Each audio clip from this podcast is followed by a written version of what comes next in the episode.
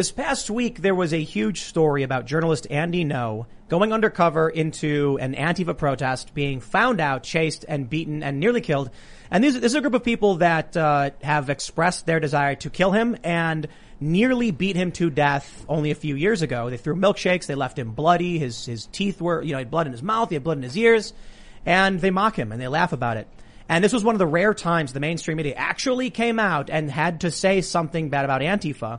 And boy, did they not like it. In fact, Rolling Stone claimed that he was grifting and manipulating the press because it was very damaging to their narrative.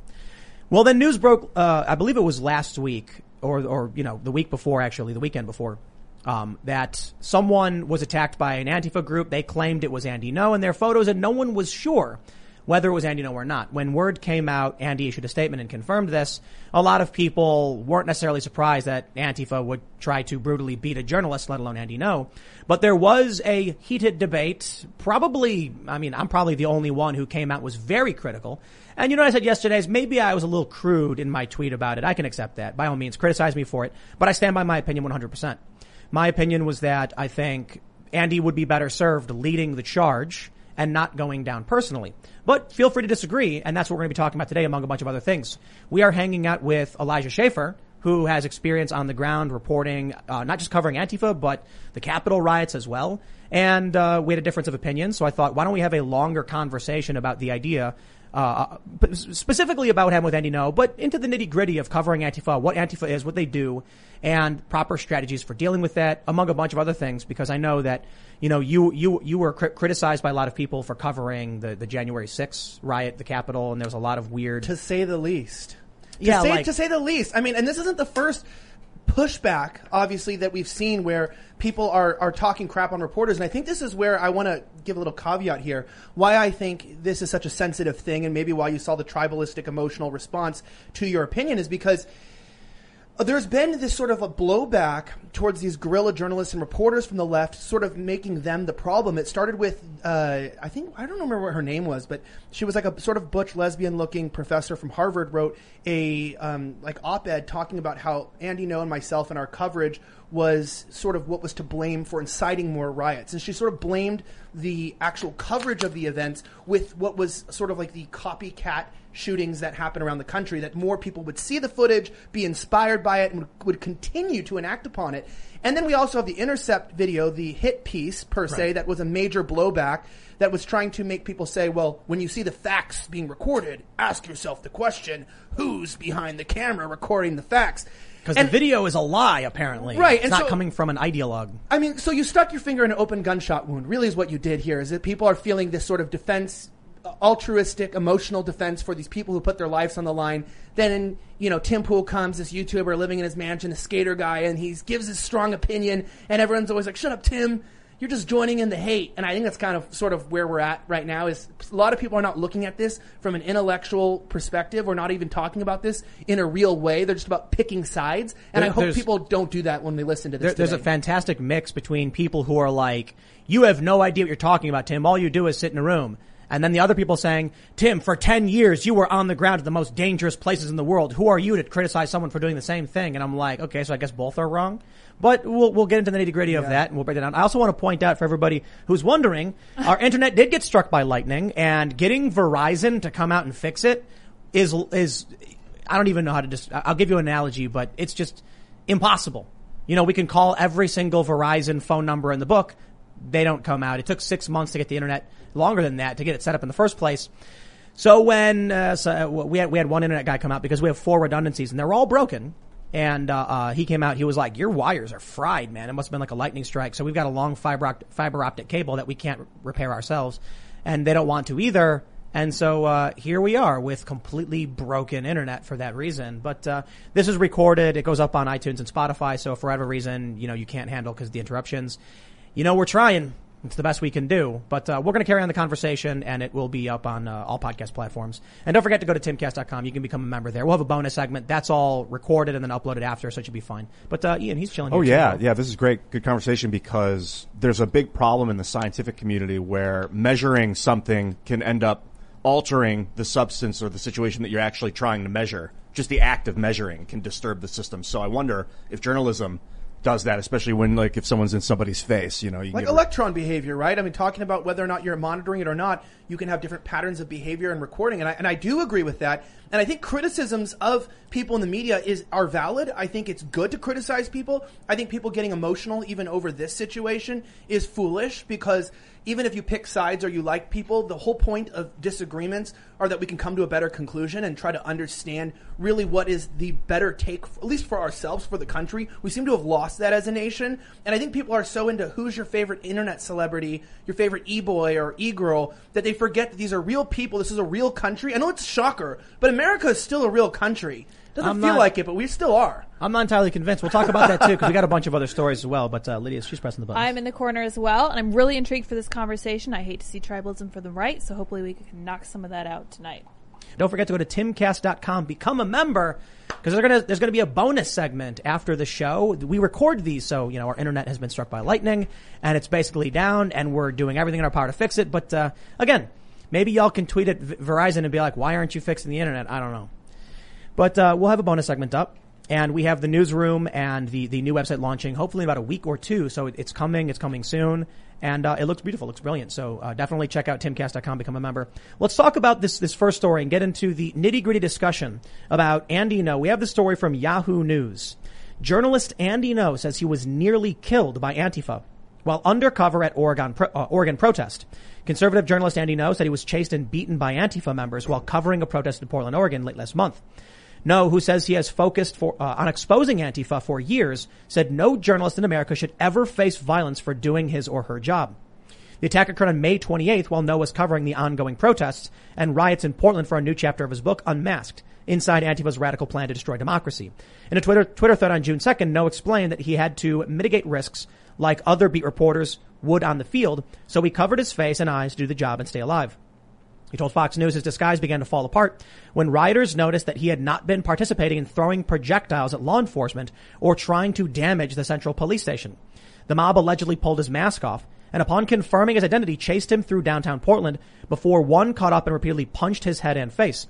A video of the incident shared by the Willamette Week, uh, by the Willamette Week shows a group of masked individuals who are mostly white banging on the windows of the Nines Hotel where Ngo was a temporary refugee, was a temporary refuge before ending up in the emergency room with multiple injuries. I do have to point out that this uh, article published by Yahoo, it's kind of hilarious how they're like, the protesters were mostly white. Because even though they don't like Andy, they have to point out he is still a person of color being beaten by white people. Oh, yeah? It's just like a weird. He's also gay. Yeah. Which is an interesting, like, double cultural Marxist pointer that I hate. I hate taking that low road. I really do because it is so stupid. But and I also can I even precurse this saying a son of refugee immigrant parents who fled communism to come here to have a better life. So I mean, like, if you take their their totem pole of oppression, Andy Ngo's pretty far up there. there's not a big difference between Antifa and fascism. And I know a lot of people are like, Antifa's the real fascist. I'm like, well, you know, they're not uh, nationalistic by any stretch of the imagination. So authoritarian and like 99.9% of the way there, they're authoritarians who think there's no, tru- there's no truth but power. They claim to represent poor, marginalized people, but then beat them at a moment's notice and threaten their lives. They're mostly white. So they certainly don't believe anything they preach. It's all a manipulation tactic to recruit more people into thinking that they're morally justified in, say, beating a, a, a gay Vietnamese uh, child of immigrants. But they're also mostly pansexual and have a lot of mental disorders. From talking to a lot of them, there's a lot of also like a, a proliferation of transgenderism. Not disparaging any of these people, just saying they obviously look for people who feel isolated, ostracized, who have non-conventional sexual preferences, people who might feel like the other or the outside that they couldn't somehow break into society. And I know that they, they prey on these people. One of the main Antifa who you know, he's one of their main foot soldiers. He's Dustin Wheels, and he's actually disabled. And at the front line, which is kind of like an iconic picture that I took one time of, of Antifa, and at the front line they have one the one black guy with his shirt off. I don't know if you've seen that picture, and then two people like transgender people in wheelchairs, and it's sort of this this pushing the other to the front to make yourself seem like we are representing you, when really it's just a bunch of poor white people who are choosing to reject the system when a lot of them are college educated and probably can actually really get ahead in this site. So I, I think, you know, most people who are listening to this probably know a lot about Antifa, but I think that primer is good for maybe people who aren't familiar or who think it's an idea. It is a fact. Andy Ngo was brutally beaten now twice by Antifa. They exist. They're not an idea. They have brand names. They have offices. They have recruiting meet- meetings. They have screeners. They have websites. And for some reason, you ask like the Democrats, like none of that's true. There's no Antifa. There's no such thing. It's like, bro, there's, there's like an organization out of Portland called Rose City Antifa. They actually have like a website. They recruit people. They have an email address. Social accounts where you can DM them and talk and Yeah, get like- meeting spots. It's an idea. It's not a real thing. They have offices in New York. Hmm. Veritas has infiltrated them. They are, uh, uh, I think Crowder has infiltrated some of these groups. Not all of them use Antifa in their brand name, but many of them do. Now, what they're trying to do is manipulate people into thinking, ignore this. There's nothing to see here. Ignore the evidence of your eyes and ears. Or more importantly, CNN just won't show it. One of the reasons Andy's been a major thorn in the side of these leftists is that when they beat him the first time, it forced CNN to actually mention it. Oh, oh, Brian Stelter gave it a good 10 seconds because he had no choice. Like, what do you do? Oh no, this guy's just walking around. Well, they shifted tactics and Rolling Stone then puts out piece, put, puts out a piece saying how a right-wing grifter trolled the media. That's what they do. If you're a journalist on the left and you lie and you say all this Russiagate fake news, you're a journalist. You deserve a Pulitzer Prize. But if you're a conservative and you go down and say, that guy threw a flaming Molotov cocktail at a police station, they say you're a right-wing troll and grifter. Then when you actually start exposing them, they have to smear you, they have to lie about you, they have to defame you. And that brings us into, I guess, the, the crux of the actual discussion and debate about field reporting, um, the risks that people face, the appropriate strategy. And the first thing I'll say is, for, for those that aren't familiar with what happened, I was very critical. Uh, and it was like, I think, you know, I, I covered the story when it came out. We didn't know if it was Andy or not. And I was like, I don't see an upside to why Andy would do this, why he would put himself in this local Antifa protest. It wasn't major breaking news. It wasn't national news. I thought he was in London. Why would he put himself at risk for this, for something that wasn't like, you know, it's like he, he's, he's covered all of the, the motives, the modus operandi, the, the tactics that they've done. So I didn't understand. Uh, you know, what, what really bothered me was there were a bunch of conservatives, and, well, I shouldn't necessarily say conservatives, more like anti-woke personalities, a handful, who expressed to me agreement. They were like, yeah, there's no way that was Andy. He wouldn't do something like that. That was reckless. And then all of a sudden you get all these people tweeting saying things like, oh, you know, uh, we no longer agree with that view because they found it actually was Andy. And even to this day, there have been many people on the right who have expressed privately to me their agreement with my opinion that Andy shouldn't have been down there. And we'll get into the reasons why. But now publicly they won't say anything. Why? Well, for me expressing my opinion, I got, you know, thousands of dislikes on a video. People are saying, I'm unfollowing you and they're not, they're, they're leave, no, you know, I'm getting unsubscribed from YouTube and stuff like that. People on the right are calling me a grifter. And I'm like, if I was a grifter, I would just pander to y'all and just tell you what you wanted to hear. Like, it's not like I'm endearing myself to the left by saying Antifa are psychopaths. But there are a lot of people, I think, who are too scared to actually speak up and express themselves. So I'll tell you my thoughts on this. We've expressed it quite, uh, quite a bit. Is that Andy's too high profile. He is the, the number one target for Antifa, especially in Portland. He is, as I metaphorically described him, a general in the culture war who sent himself down into enemy frontline infantry with no support, no security, and then got attacked for it. And I said that was reckless and dumb. He wouldn't have, I don't think he could have produced any, any coverage of a local Antifa protest that would have been more than he's covered in the past. And if there was something there I'm not familiar with, perhaps he wanted to write a chapter for his book, he could have hired someone and sent them down. So there's a lot to break down here. There's a lot to get into. And for those that aren't familiar, because a lot of people don't seem to understand, I know I'll get flack from this from people being like, here comes Tim stroking his ego. But a lot of people are like, Tim's has no idea what he's talking about because he just sits in a room. Well, for about nine years, I was on the ground at all of these protests across the U.S. I was at the Battle of Berkeley, like two or three of them. I was physically attacked like a handful of times. I, I went on Tucker Carlson after Antifa attacked me in Boston. And at a certain point, I think I'll, I'll agree with Megyn Kelly on her statement, enough is enough. You become too famous. People start searching for you and you're not there covering the story anymore. So you're not really helping people understand what's happening if you are creating a massive ripple by being there. So what can I do? Well, I could go down to some of these events and then what started happening was people would walk up to me on the left and the right. And then all of a sudden I'm like shaking hands and high-fiving people and I'm like, this is great. I can't do this job anymore. It's just not possible. I've been to Venezuela. I got chased out after I was accused of being a spy. I went to Sweden. I went to the no-go zones. I got chased out and threatened. I can't go back to those places. You know, it wouldn't make sense for me. It wouldn't make sense for James O'Keefe to start trying to infiltrate Planned Parenthood. At a certain point, you're famous and it's time to start leading that charge. That was my main criticism, but Well, let's Well, open the discussion. Yeah, Elijah. let's talk about this because something interesting too that I think people forget is that a lot of people grift and they use field reporting sort of there's this way to get in front of the camera and their ultimate goal is they want to be a host. This is very common, right? I mean, I'm not claiming Jesse Watters or any of these people grifted their way up, but they start out as sort of a pundit and they're out in the field and then they move up into their own show. I happen to have had a podcast before I went out on the field myself. It's always been coinciding. My podcast has always been about what I see on the field. So there's sort of that duplicity. But someone like Andy, Andy is not a media personality. He's not trying, he's not charismatic. He's not out there trying to start his like this crazy show. He is in his own right and a bona fide and genuine reporter and journalist and author. Yes, I know your point about his self promotion and whatnot. It's still a business model. You've got to make money. He's independent. He's not working for any major network. I know that he, he's partially editing with the Post Millennial, but I know that they don't pay their employees that well, so he can't be making that much money. The point being is that when Andy went out that night, arguments could be made that was it stupid for him? Sure, it was stupid, but it's stupid for every journalist who would go out because this is where I tend to disagree. People don't realize that Andy wasn't targeted that night that I believe because he was Andy Ngo initially. He was targeted because he was somebody that was suspiciously recording events because Antifa have specific rules that nobody can live stream or record their activities, which is why people ask you, well, why don't you bring security? Why don't you use a drone?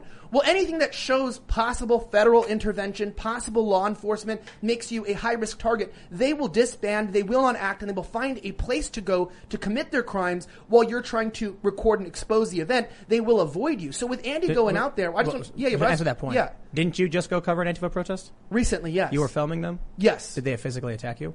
No. Why not? Uh, because I was had a face covering on, and I just Andy did. Ten, what? Andy had a face covering on. Well, yeah. Was what I was going to say is that with Portland, this is what I'm getting into. With Portland, is a very difficult and a tough spot, which is how Andy obviously got a platform because a lot of people do not want to record and film Portland Antifa. Might I remind you too? They do this stuff almost on the nightly, and so I think we need to, to to easily discriminate against the fact that initially Andy was not targeted because he's high profile. He was targeted because he was reporting on a group that does not allow reporters to to film or record them. Like that is just a definitive fact. Like it's not it's not that if you only have 11 followers, you're going to have some sort of a, a getaway. Even reporters, I think PDX Media, who's also Asian, who was recording them, who has who follows their rules he was recently attacked by them too because they've gotten to the point where even the, the journalists that follow their assisted rules, like a lot of journalists do in DC, they're starting to attack them if they record crimes being committed. So this isn't an exclusive to people that are high profile. This is reporters, journalists across the board. We'll, we'll come back to that, but you know that Andy does have a podcast. Yeah, I do know that. I'm saying that's Yeah. not as, but it's, it's, it's, it's, from my understanding, it's verbal though. It's what? Like it's, it's mostly audio only. Well, he, he stopped doing it in March of 2020. Hmm. I think it was like 50, 15 episodes. Yeah, no, and that's what I'm saying is that it's still reporters, journalists have them. I'm saying he's not trying to be like this host of a, of a show. He his heart is in reporting, his heart is in journalism, and so to me, when you're saying just the argument, I'm just debunking like the initial statement is that Andy, I don't believe, was attacked simply because he was Andy. I think he would have been attacked regardless. I think because he was Andy, he was nearly killed, They which didn't, is the atta- they- difference. They, didn't attack him right away. They started asking him questions. But they will attack quickly if they realize you are not a, a reporter or a journalist that is pre-approved and they ask around and they realize you could be some sort of antithesis at any point, shape or form. They will attack you. They will break your cameras. They will hurt you. And I know this because But even I- when I initially documented them when I was low profile, they still gave me a concussion But- when they realized I wasn't on their side. Andy wasn't filming. He was just documenting. He was right? just marching. Yeah, yeah. Well, he, He was wasn't- he was reporting, like recording like for his book. Like he was just watching things happen. I mean, do we have confirmed that he wasn't recording at all? Because I don't. My I understanding is that- personally that if he's done that yet. Yeah, well, I guess we'll have to ch- check that out, but I, I don't think so. I mean, I mean that would would absolutely give you away in two seconds. They, the moment you walk up with the camera, they'd be like, "Who are you? What are you doing? And why are you doing it?" He was marching with them. He had reportedly had a Black Lives Matter flag over his shoulders, wearing as a cape, and then he was wearing goggles and a mask. And what I, my understanding is what happened was, and I think this was his statement, that uh, uh, one one guy walked up and started asking him questions. Andy said he didn't respond to those questions, so they started interrogating him more. And then someone ran up, pulled his mask off, and yelled, "That's Andy!" And then he started running. So the, the, the, my understanding is the initial targeting was simply because he was out of place. The Ant- Antifa was probably looking for some kind of infiltration, and they found Andy of all people, like their number one target and then chase them and beat them. And I, I think it's fairly obvious. It's like, a, it's a strange thing that anyone would need to say. Of course that shouldn't have happened. Of course journalists should be allowed to do it. But I find it fascinating too, especially in this context. One of the first responses I got from conservatives was, uh, Kaitlin Bennett. Well, I guess people are saying she's not a conservative. She's a libertarian. She said, quote, you know, she shouldn't have been wearing that mini skirt at night or whatever. Correct. And my response is like, yeah, she shouldn't have. I don't understand. Like I've never been of the opinion that a woman should walk through a dark alley at night with a miniskirt and not take responsibility for, you know, being reckless or unsafe. I, have always been of the opinion that personal responsi- responsibility starts with you first and foremost. So my bigger, my bigger issue, obviously Antifa is wrong. They're the criminals. They're violent extremists. But why, why cheer for sending down one of your most prominent and important journalists covering an issue by themselves? Why, why, why, why celebrate that? Why not just say, hey, start an organization like James O'Keefe did and start hiring reporters to go down and do these things. And that's exactly. But what, but how would that change? Like that's my point. Is when you see people like Brandon Farley or different people that are out there that go and record, right? Even like Kalen Dalmeda quickly found that out when he started reporting for Scriber News.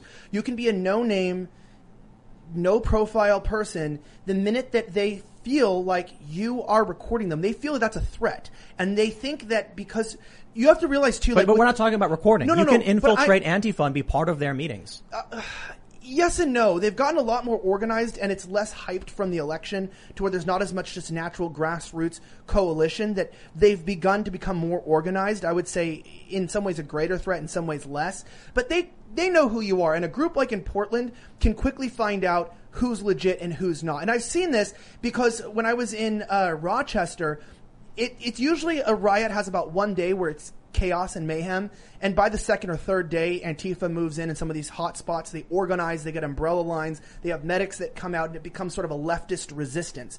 Some of these more small events are just kind of people walking around, breaking windows, committing petty crimes. And I think what it's come down to is that it's saying, how would him, like, this is where my question is, how would Andy hiring journalists be any less risky to those journalists than Andy recording because from Okay, my hold on. experience, those journalists are just as capable as being attacked, especially if they find So- out they worked for Andy. Let's let's do the logical step through. They they they, they there's a journalist hired or contracted by Andy. Let's say Andy starts an organization or any, any journalist. They're there. They're wearing a mask. They're infiltrating Antifa. Someone walks up and asks them a question and they don't answer. Then people start surrounding them because this person isn't answering, and then someone pulls the mask off and says, "I don't know who that is." What happens next? Then Who if- are you? If they don't, if they say who are you, they'll probably grab your phone. They'll probably punch you. They'll push you back. They'll quickly surround you, start hitting you with umbrellas. It becomes a mob. They might start macing you in the face, and unless you run for your life and you're able to get away, they'll mob you. So just you're down there in, in, in a black bloc where you're not filming, you're just infiltrating, and I've never seen that happen.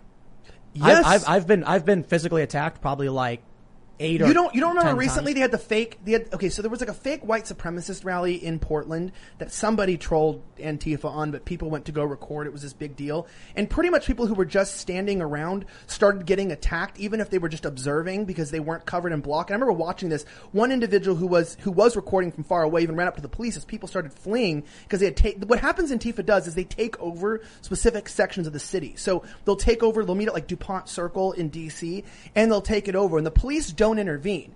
And I think that this is my point is that this the answer that it's coming down to me is was it risky for for Andy to do what he did? Yes. Is it incredibly dangerous when you're high profile to do these things? Which is like why I didn't say you were stupid for saying that this was dangerous or this was crazy. It was. It was also dangerous, and I'm not comparing this. It's dangerous to do pretty much anything that needs to be done for a nation. If you want to talk about something more heroic than reporting, storming Normandy, dangerous. Also very risky. That's more of a chance of death than, let's say, reporting. But even if you're going to be a whistleblower, if you're going to leak for your company and your risk is just losing your job, I mean, inherently, if you're doing any work that requires bravery or requires some form of, of, of making an impact, there's usually some sort of a high risk involved. And I think Andy knows and assumed that risk from talking to him.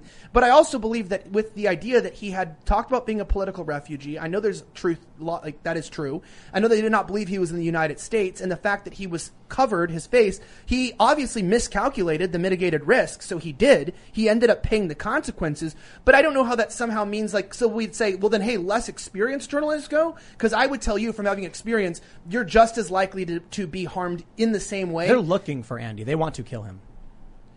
Yes, Like the worst case scenario is like, I don't know who this guy is and I don't like you. Go home, dude. Get out of here. yes, there's truth to that. So I'll concede that. Andy just wrote a book that I think I think it hit number one on Amazon for for uh. It, I think it did really well. Yeah. I don't. Did it hit number one? I don't know. I, I'm not I sure. think for I don't know how that works because I think so many people I don't know. I just know that he it did really well. I just, I just, you know, look, I've worked at a lot of different places. Well, I shouldn't say a lot. I've worked at like two or th- two different places doing journalistic uh, endeavors aside from my own company, so three or four. And there are certain stories where they tell you you can't cover this. So, like when I worked at Vice, they were like, "Hey, we've got a story about a bunch of uh, Muslim women who were, were were raped in these different areas by these revolutionaries," and they were like, "You can't do it." And I was like, Is that what you when you said when you said the Tahrir region? Tahrir Square?" Yeah, were you talking about Lara Logan getting get, like No, but I mean that happened to her. It happened to a bunch of women. I know, but I, was, So- I I think people also thought that was a dig too. I don't think I'm allowed to say the R word on your stream, right? Probably no. What? I don't know. Ra- rape? I wasn't talking about Lara I'm Logan. saying I'm saying people thought that that was a jab. Like that's what I from talking to people. Well, Well, is it came it came across like, look look what could happen when you make the risk, making light of it, and then saying it was unbelievably stupid. This is what I'm. I think where people misunderstood you, and I'm being honest Because these people is- don't understand like the greater. I think people thought it was more of just like a slight on somebody else rather than coming across just like, "Hey, Andy, we're all concerned for you. Don't be a dumb, don't be a dumb idiot. Actually, try to do what's right and protect yourself, please, because you can you can afford to probably hire somebody else." And I, maybe that's what you meant, but I, I, from what I'm seeing, from what people got from your messages, it seemed like a, uh, just like a slight at people that that's what that's what I'm reading in the comments. I mean, like it's a fact. It, in Yeah. in uh, uh, in Tahrir Square, men were just like gang raping women. It wasn't one woman. It was like dozens of women. That's So crazy. That's there, so there, insane. There was a reporter from the Netherlands who was sent in and got grabbed by a bunch of men and they shoved their hands down their, her pants and everything. And I said, that's insane. So I was doing hostile environment training because ABC makes you do it.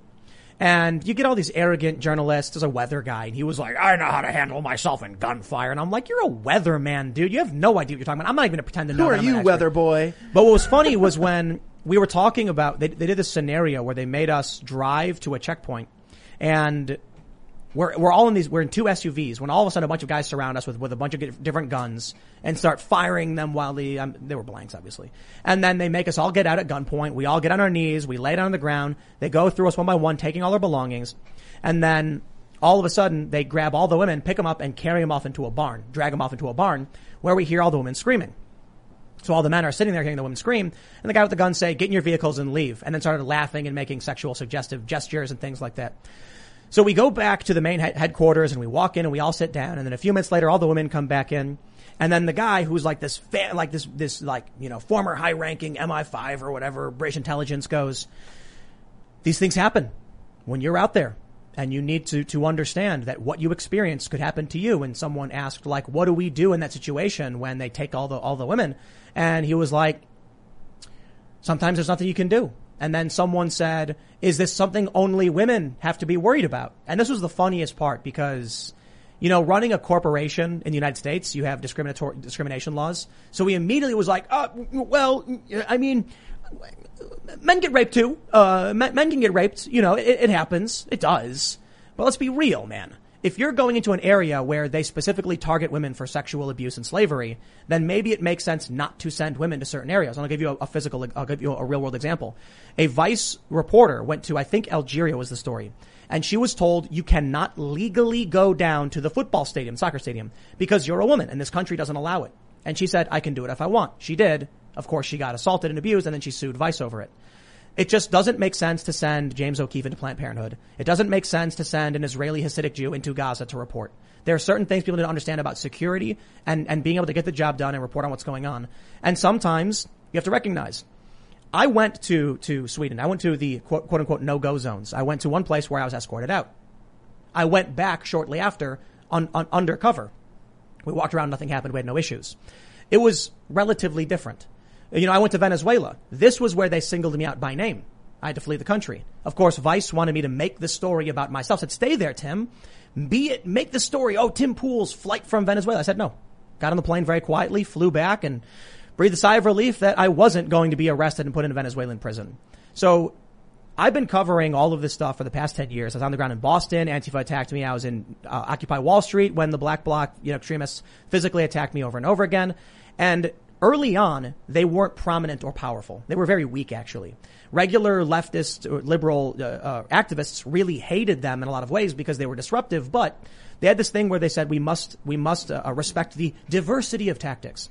Well, as they become increasingly more violent and the and the far left extremists gain more and more control, it started to get more and more difficult for me to even go anywhere.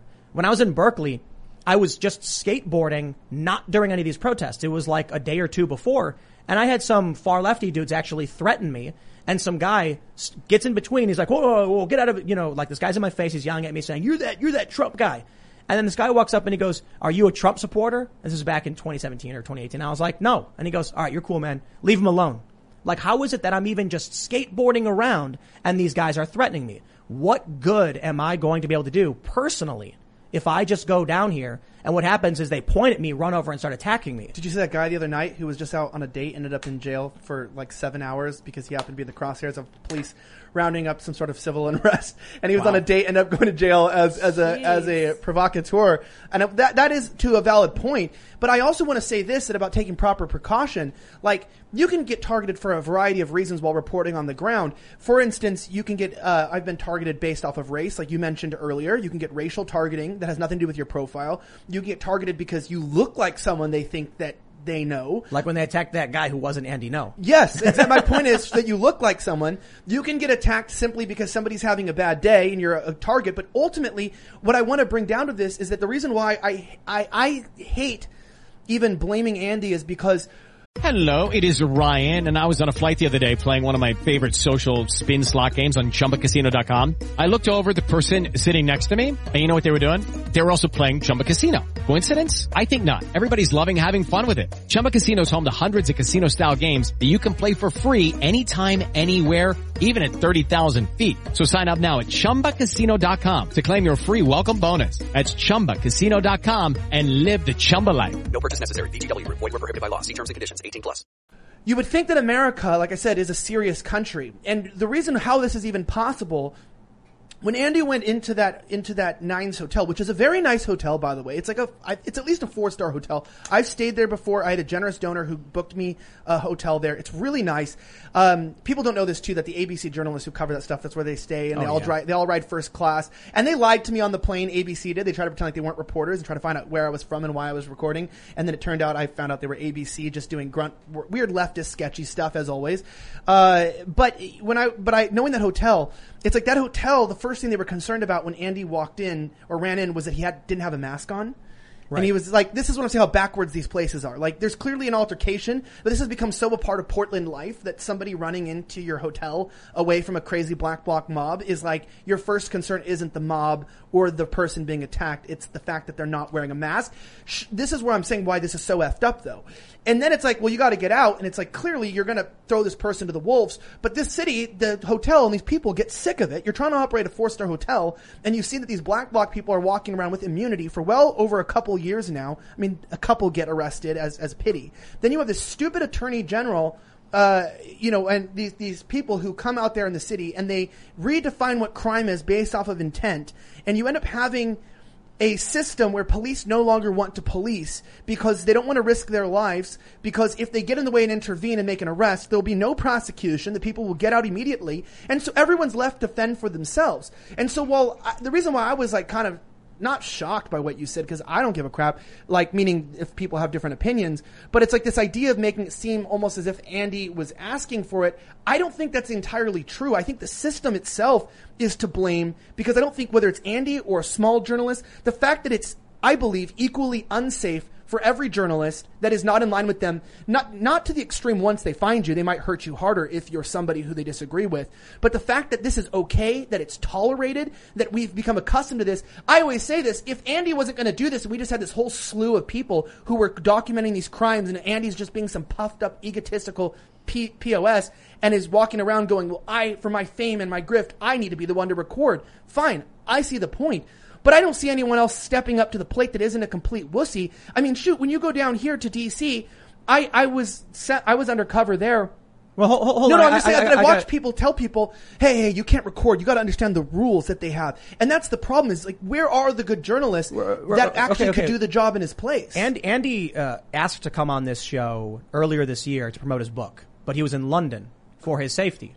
He asked again and he wanted us to review his book. And I reached out to him recently. He hasn't gotten back to me, but he did want to come on this show. The, the, the, I bring that up. Um, he wasn't in the country. He wasn't able to do it. We couldn't do it. He definitely was in the UK as, as in Right. his own words, a political refugee. Richie McGinnis, Drew Hernandez, you know, uh, the Riot Squad, Chubby Hellcat, uh, uh, Jorge Ventura. Jorge. They come down here almost every single time they cover a major riot. Richie McGinnis came here after Kenosha happened. And he gave us the eyewitness breakdown of what happened. It's one of the most viewed clips we've ever done. It's like 1.45 million views. And then he goes right back into it. He didn't flee the country for his safety. Why? Andy Ngo has 850,000 followers on Twitter and they're targeting him. So if I'm looking for a good view on the ground, we've got four, uh, uh, there's a couple, couple, other, pe- couple other people who have been on the ground as well that we had on the show, but the Riot Squad has been at every single major protest. And the only reason I know about these protests is because of, for the most part, Richie McGinnis. And, and and the rest of the Riot Squad for sure, but I mean, he's the guy who goes down there and then comes here and says, yo, here's what happened and, and talks us about it. Obviously, I can't go down there because I'd probably just get shot in the face or, or, or beat to a, to a pulp. So what can I do? Well, for the time being, until we launch the newsroom, we've been trying to do this for some time. Uh, we can just bring people onto the show to shed a light on what's going on. That's that's what what we're doing. Why? Well, I get substantially more views doing this show, and I can't go on the ground because I wouldn't be able to be there for five hours filming. Richie can. Then he can come on the show and, and say, here's what happened. He doesn't have the same kind of threats against him, and he does, but he doesn't have the same kinds of threats against him that, that, that I do.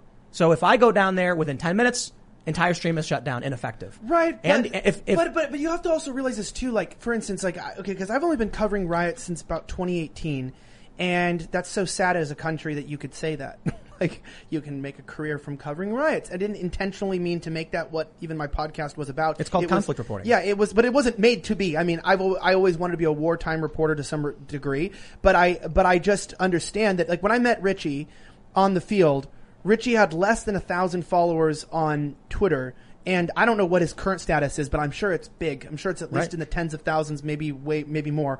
And a lot of these guys, when I met them, also didn't have much of a following, except maybe Julio Rosas was probably the one person who had a was with Town Hall and was like had a pretty standing. Even Shelby was like st- like new and starting out, and we I remember talking. She's like, "Yeah, I want to be a reporter. I got out of school." now she's in the. White House, right? Yes, it- which is which is crazy. So at a certain So- point, you can't be on the ground anymore. There's so- a shelf life for reporters in conflict. So I would say that I this is what I would say. I'd say that there are reporters who do stay in conflict, like you're saying, that do have increased security. This is a this is a new road that's being pioneered. I think a lot of people, like I said, use reporting to get the job that they want because I think generals are made in the trenches. I don't think that's a grift per se. I think that it understands that there's a lot of ways to prove yourself in a business. If you're in stocks, make a good investment for your for your clients and make the company a lot of money. Show that you were able to take the risk and the reward. If you want to be in media, when you show people that you're not just in it for the money, you worked for no money and put your life on the line to get footage other people wouldn't.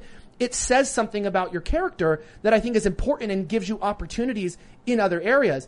I don't think that Andy's go- end goal is to get somewhere. I think that he really cares passionately about covering and documenting Antifa. I think this is going to be a rude wake up call for him, but I also don't think he's trying to to get somewhere. And I mean that seriously because people always ask me, it's like, well, why don't you why don't you report still? Well, that's a good question. I do sometimes, but obviously things in our country have really genuinely changed. I mean, this is where I'll just concede some points to you. Is I got your concerns, like, bro, what the f? Like, I get that point of like, bro, you were a mega person, like they will murder you, and I believe that- Literally just published a best-selling book I about be- them. I believe he could have died th- that night. Like, I mean, they their threats aren't veiled with with false, you know, Where would, backing. I mean, where would we be in terms of knowledge about Antifa if Andy just all of a sudden his Twitter account was gone? He's could, all of his reporting, all of the things he's written for the New York Post, for the Wall Street Journal, is gone overnight. Like clearly, what he's doing is important. So Yeah. the, the problem I have ultimately, and and the, the reason this escalates beyond me just like putting out a tweet being like that was dumb, and then a bunch of people start tweeting about it is like, man, the left is really good at this. They're- really good at this. They're willing to sacrifice their own. They're willing to burn down and destroy their own cities to get what they want. And their tactics work because they have control of cultural institutions. But right now, you have people on the right celebrating like a strategic failure, you know, a serious risk to, uh, uh, to the coverage, to e- exposing what these people do. And they're happy about it. You know, so I, so someone someone tweeted it. Someone posted on my Instagram. They were like, you know, you're spineless or whatever. You you tell people to have spines, but then criticize Andy. And I'm like, bro, having a spine doesn't mean to be dumb. Hmm. Like James O'Keefe, I recently said that dude's got too many spines. He's gonna have to get back surgery to fix his back because he's one of the only people fighting. But he's not going into these organizations anymore. He hired people to do it. He has he has a network of undercover reporters because he's famous. But I, I do want to go back to one point. Mm-hmm. You you were mentioning like, and another thing a lot of people brought up is this is America. Like that's the point, Tim. You were talking about Venezuela and Egypt. Don't you see how how big of a problem this is? Yes, of course. I talk about it like endlessly. Talk about almost every single day. Um, but I I've never ascribed the belief that women should just walk through dark alleys at night with miniskirts and take no responsibility for putting themselves in dangerous situations. It's always been the left that said men should just not you know, assault women. And I'm like, that's true and correct, yes. And also, considering that men do, and there are, you know, bad people, rapists, we'll just say it. I don't care what YouTube thinks with the algorithm. Uh, considering they exist, shouldn't women have a gun? Yes, they should, because sometimes bad things happen. So, yeah, I get it. Andy should be able to go around without a mask on and just film and be like, yeah, I'm gonna stand here and report what I see. And he should be allowed to put on a mask and try and get an undercover view of what they're doing. But there's reality, there's strategy, and there's a path towards victory.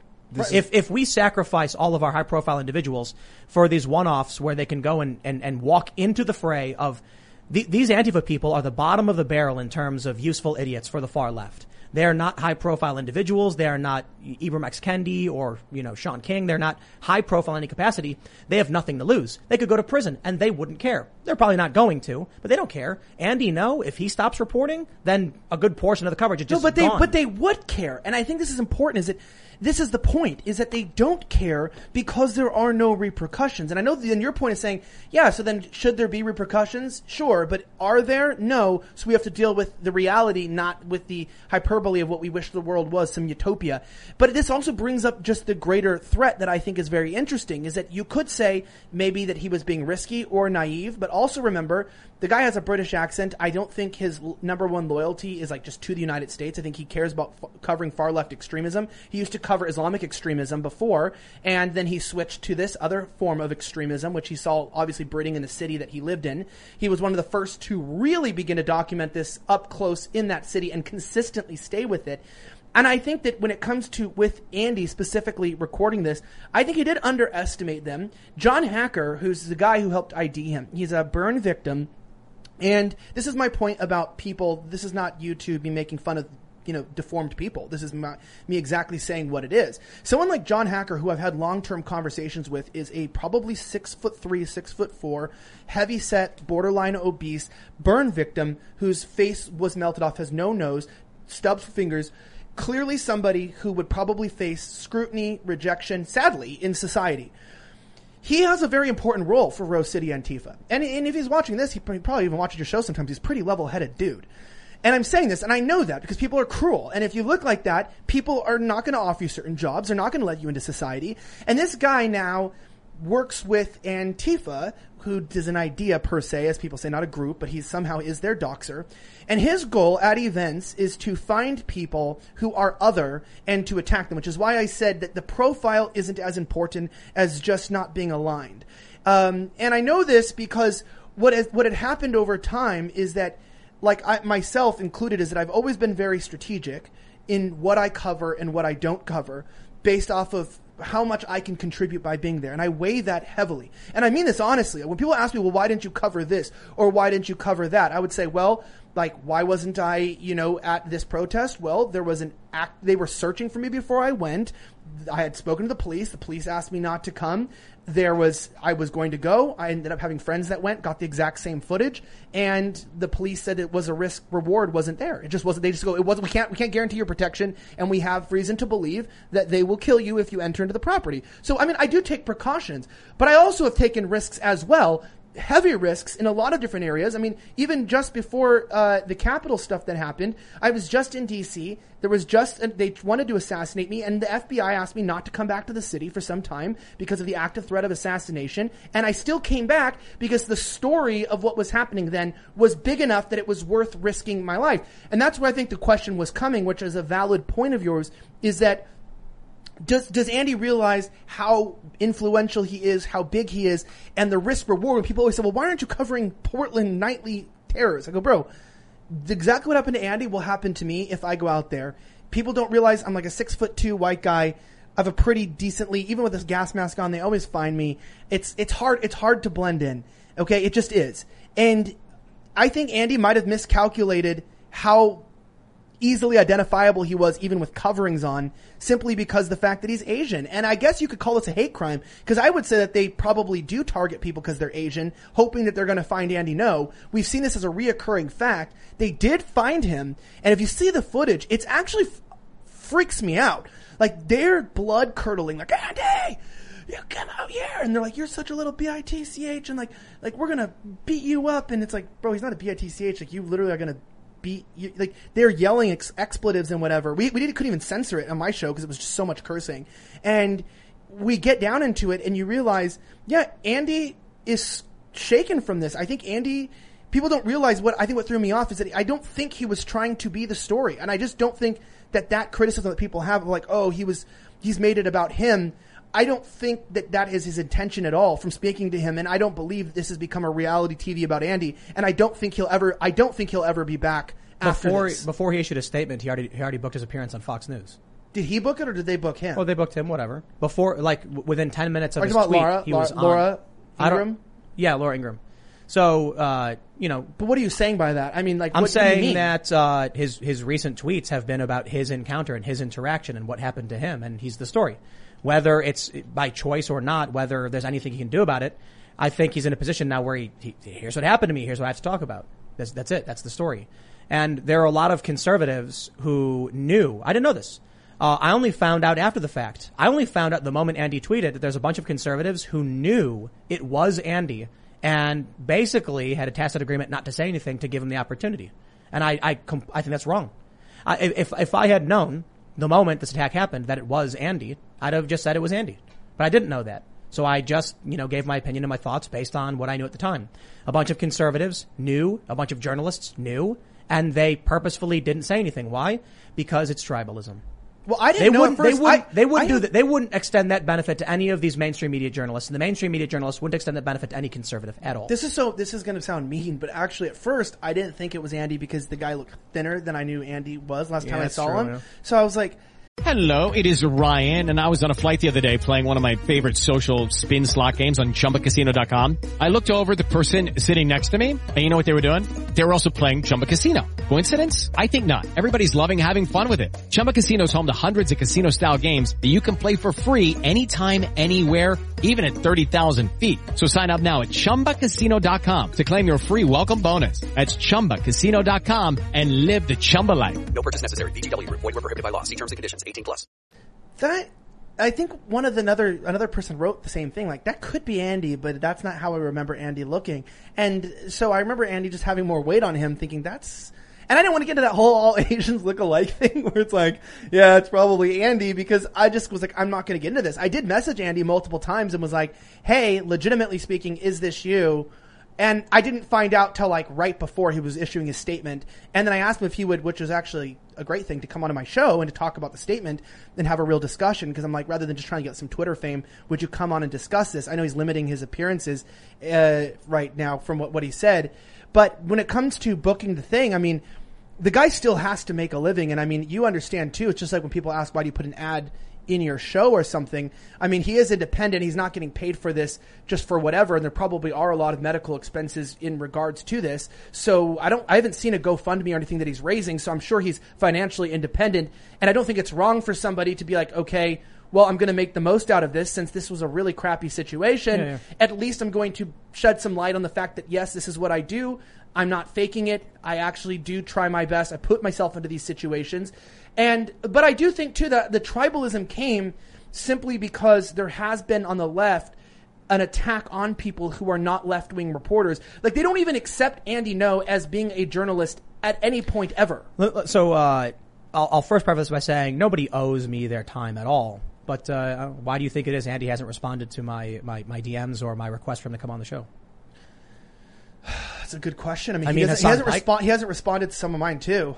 I mean, Hassan, I mean, yeah, but he's tweeting, he's active on Twitter. He he was messaging I mean, me. he, told he told me he's few months. recovering and he's just limiting appearances. But you were talking to him. I mean, that's I, I have limited limited conversations in terms of why he wouldn't be appearing. I but know- I I did know- I did I- talk to him after his statement after I read it and really got into detail and asked him how he's doing and what's going on. The same way when you wrote your tweets, I rather than bothering you, I messaged your producer or whatever and was like, "Yo, we should talk about this because I'm not into the the BS theatrics of just making things like online. People realize we know each other." We I would say I would say friends in the fact that there's mutual respect, and so these are real people. Andy knows not a character in a movie, and so yeah, I'm going to reach out to him and really try to find out. But also too, I mean, like I'd consider myself to be close friends with Andy to a regard because I respect I've respected him over the years. For a while, out out, out of protest, it was just me and Andy at some of these things. So I you know developed the friendship there, even though he's you know I'm a lot further right than he is in terms polit- politically speaking. Uh, but I mean, if he doesn't respond to go on your show, I mean, Even just saying. I mean, look. are, well, I mean, are you, are you saying that it's owe me because time or response? No, I know, but are you saying it's because because anything other than the fact that he's recovering and limiting like appearances? Because I even invited him up to my house, and he even said no He- he, because he responded. well, I, I called him, like, like Hmm. physically called his phone and was like, he didn't respond to any messages, but I physically called him and was like, hey, could you come over? And he was like, I'm honestly, I am recovering and I'm just like, I can see you in a couple of weeks. So that- that's, that- what that's I, that's an absolutely fair point. I mean, the dude's seriously injured. He doesn't probably doesn't want to hop on a plane. I mean, I invited him to the studio too and Yeah, he yeah. declined. To, when I asked him, I was like, do you want to come on my show? Like, I'll bring you out. And he was like, later, I'm really limiting appearances and I'm just trying to recover and get things done. So, I mean, like, and I was disappointed too because God knows I would have loved Andy here because that would have been fantastic. And I and I don't mean to disparage Andy in this, but that's what people don't understand about Andy. Andy is a very meek little gay Asian dude. Like like like like when you meet Andy, it's it's not like me where or you where you're like, oh, this person's high strung. Whoa, they're in my face. Like whoa, this person's got a lot of energy. Andy's just like, hello, I'm Andy. No, am I bothering you in your house? And you're like, oh, this isn't some like aggressive journalist who's like mean and like this guy is a tender, gentle person, and I can see why he gets so shaken up when he gets attacked because I don't think he even has it in him to fight back. I don't think he's a violent person. That's why I always get nervous. I'm like, bro, why don't you carry a gun? Like, why don't you carry knives or something? Like, They'd I arrest him in carry. two seconds. Oh well, I mean, when, when where it's would lock legal to him up. carry, I carry.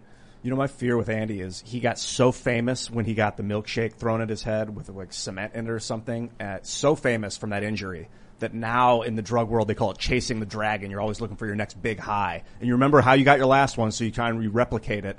And so even if it's subconsciously, he's allowing himself to get hurt for the publicity, and that's that. I don't know lead- about that. I don't know. It's he No, got really I- I- famous after getting hurt last time, and he got really famous this time again. I I got think effed up the first time though. Yeah, to be bad. honest, the brain hemorrhaging. Like I, I, I know they say that there was no cement in the milkshakes, and I have no idea what the truth is about any of this stuff because I've seen, heard all sides.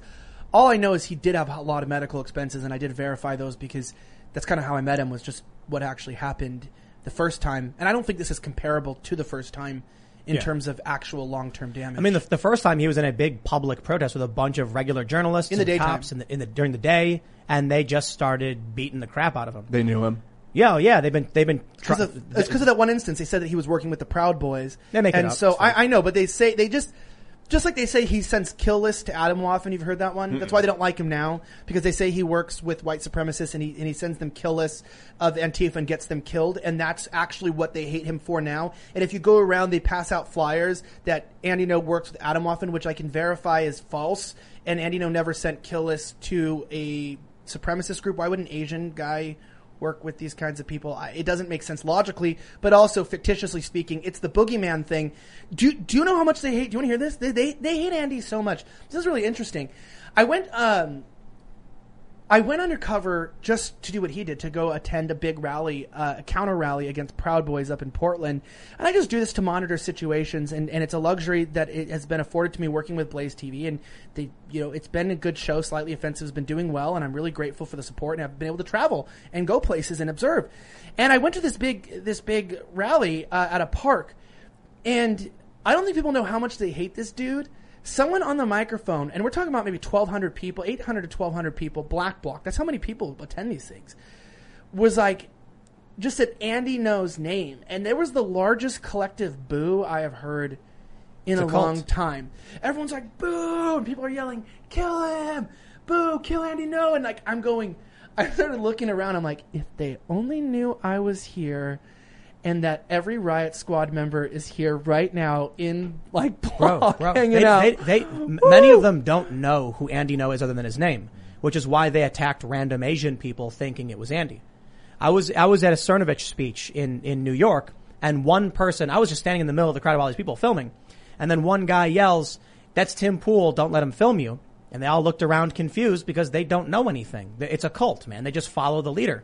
So then all of a sudden, some random like leftist walks up to some old man wearing a vest who's a photographer and starts yelling, "You're the problem! You're the reason!" Blah blah, blah and screaming at him. And the old guy's like shrugging, like, "I I, I don't understand." I thought it was hilarious because they didn't know who Tim Pool was, other than someone said Tim Pool bad.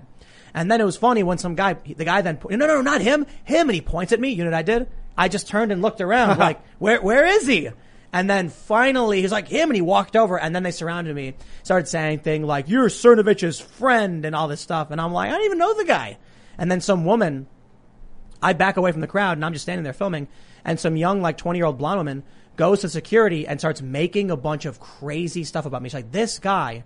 Has been sending our names to white supremacist groups. He's trying to get us killed. They're coming and looking for us. And they're like, I don't know what you're talking about. Fortunately for me, I have a bunch of press credentials and I was like, ma'am, none of that's true. And I like show her my creds and she's like, I'm so sorry. But that's, that's, that, that's they it. just they do make it up. I, I will say. I will say that that is that is the best tactic and kind of what I was talking about. People not being trained.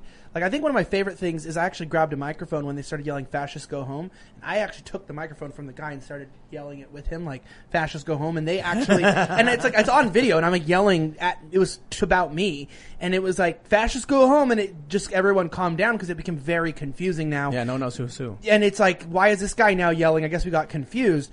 But I mean, like, yes, I, I want to. I just want to bring this up. With this now ha- having happened, I know that a lot of people saw the the possibility. They saw people like you early on. They saw people like Andy, like myself, people who were reporting that were blowing up, that were getting jobs and careers and working in media over going to these events, over documenting things in conflict. This is not the first time this has happened. This has happened for decades and decades in the media. And a lot of people during the Trump era sort of were like, oh, I can do that too, right? I'm just going to grab my phone and I'm going to film, which is totally great. I'm so glad people want to get out there and they want to document and they want to film things. I think a lot of people quickly find out the mitigated risks are high and the reward is very low up front. The chances of your footage actually being seen by a lot of people relies on it being shared and retweeted. The monetary exchange is next to none unless you're good at negotiating for, for rights to your footage. And also on top of that, the physical just risk of going there and getting beat up and hurt either by police. You know, I always remind people, like my worst injury doing this was from DHS, not from like Department of Homeland Security is the one who's hurt who's hurt me the worst, not actually Antifa. What was the situation? Um, it was at the federal courthouse, and they just shot uh, with a gas powered like point blank with a like whatever flashbang in my shin and just cracked open my shin, my leg, and just it was just really gross and Yeah, pussy and bloody and This- just just end up on the floor in the middle of a riot. This is the biggest issue I'm having with the situation is the young new people that are inspired and want to get a camera and go out there and the basically it's like a, a divulgence between idealism and pragmatism or idealism and realism. Like the idealism is journalists should be able to go there and do their thing and not get hurt. I get it. Babies shouldn't starve to death. People should be able to lay in the jungle and live uh, forever, but they don't. Uh, if you go into the wrong place, you'll get killed. That's the reality. Not, and the idealism fails there. So if these young people come up and they think that idealism is what's going to get, get them there, they're going to get, find themselves in situations where they get hurt.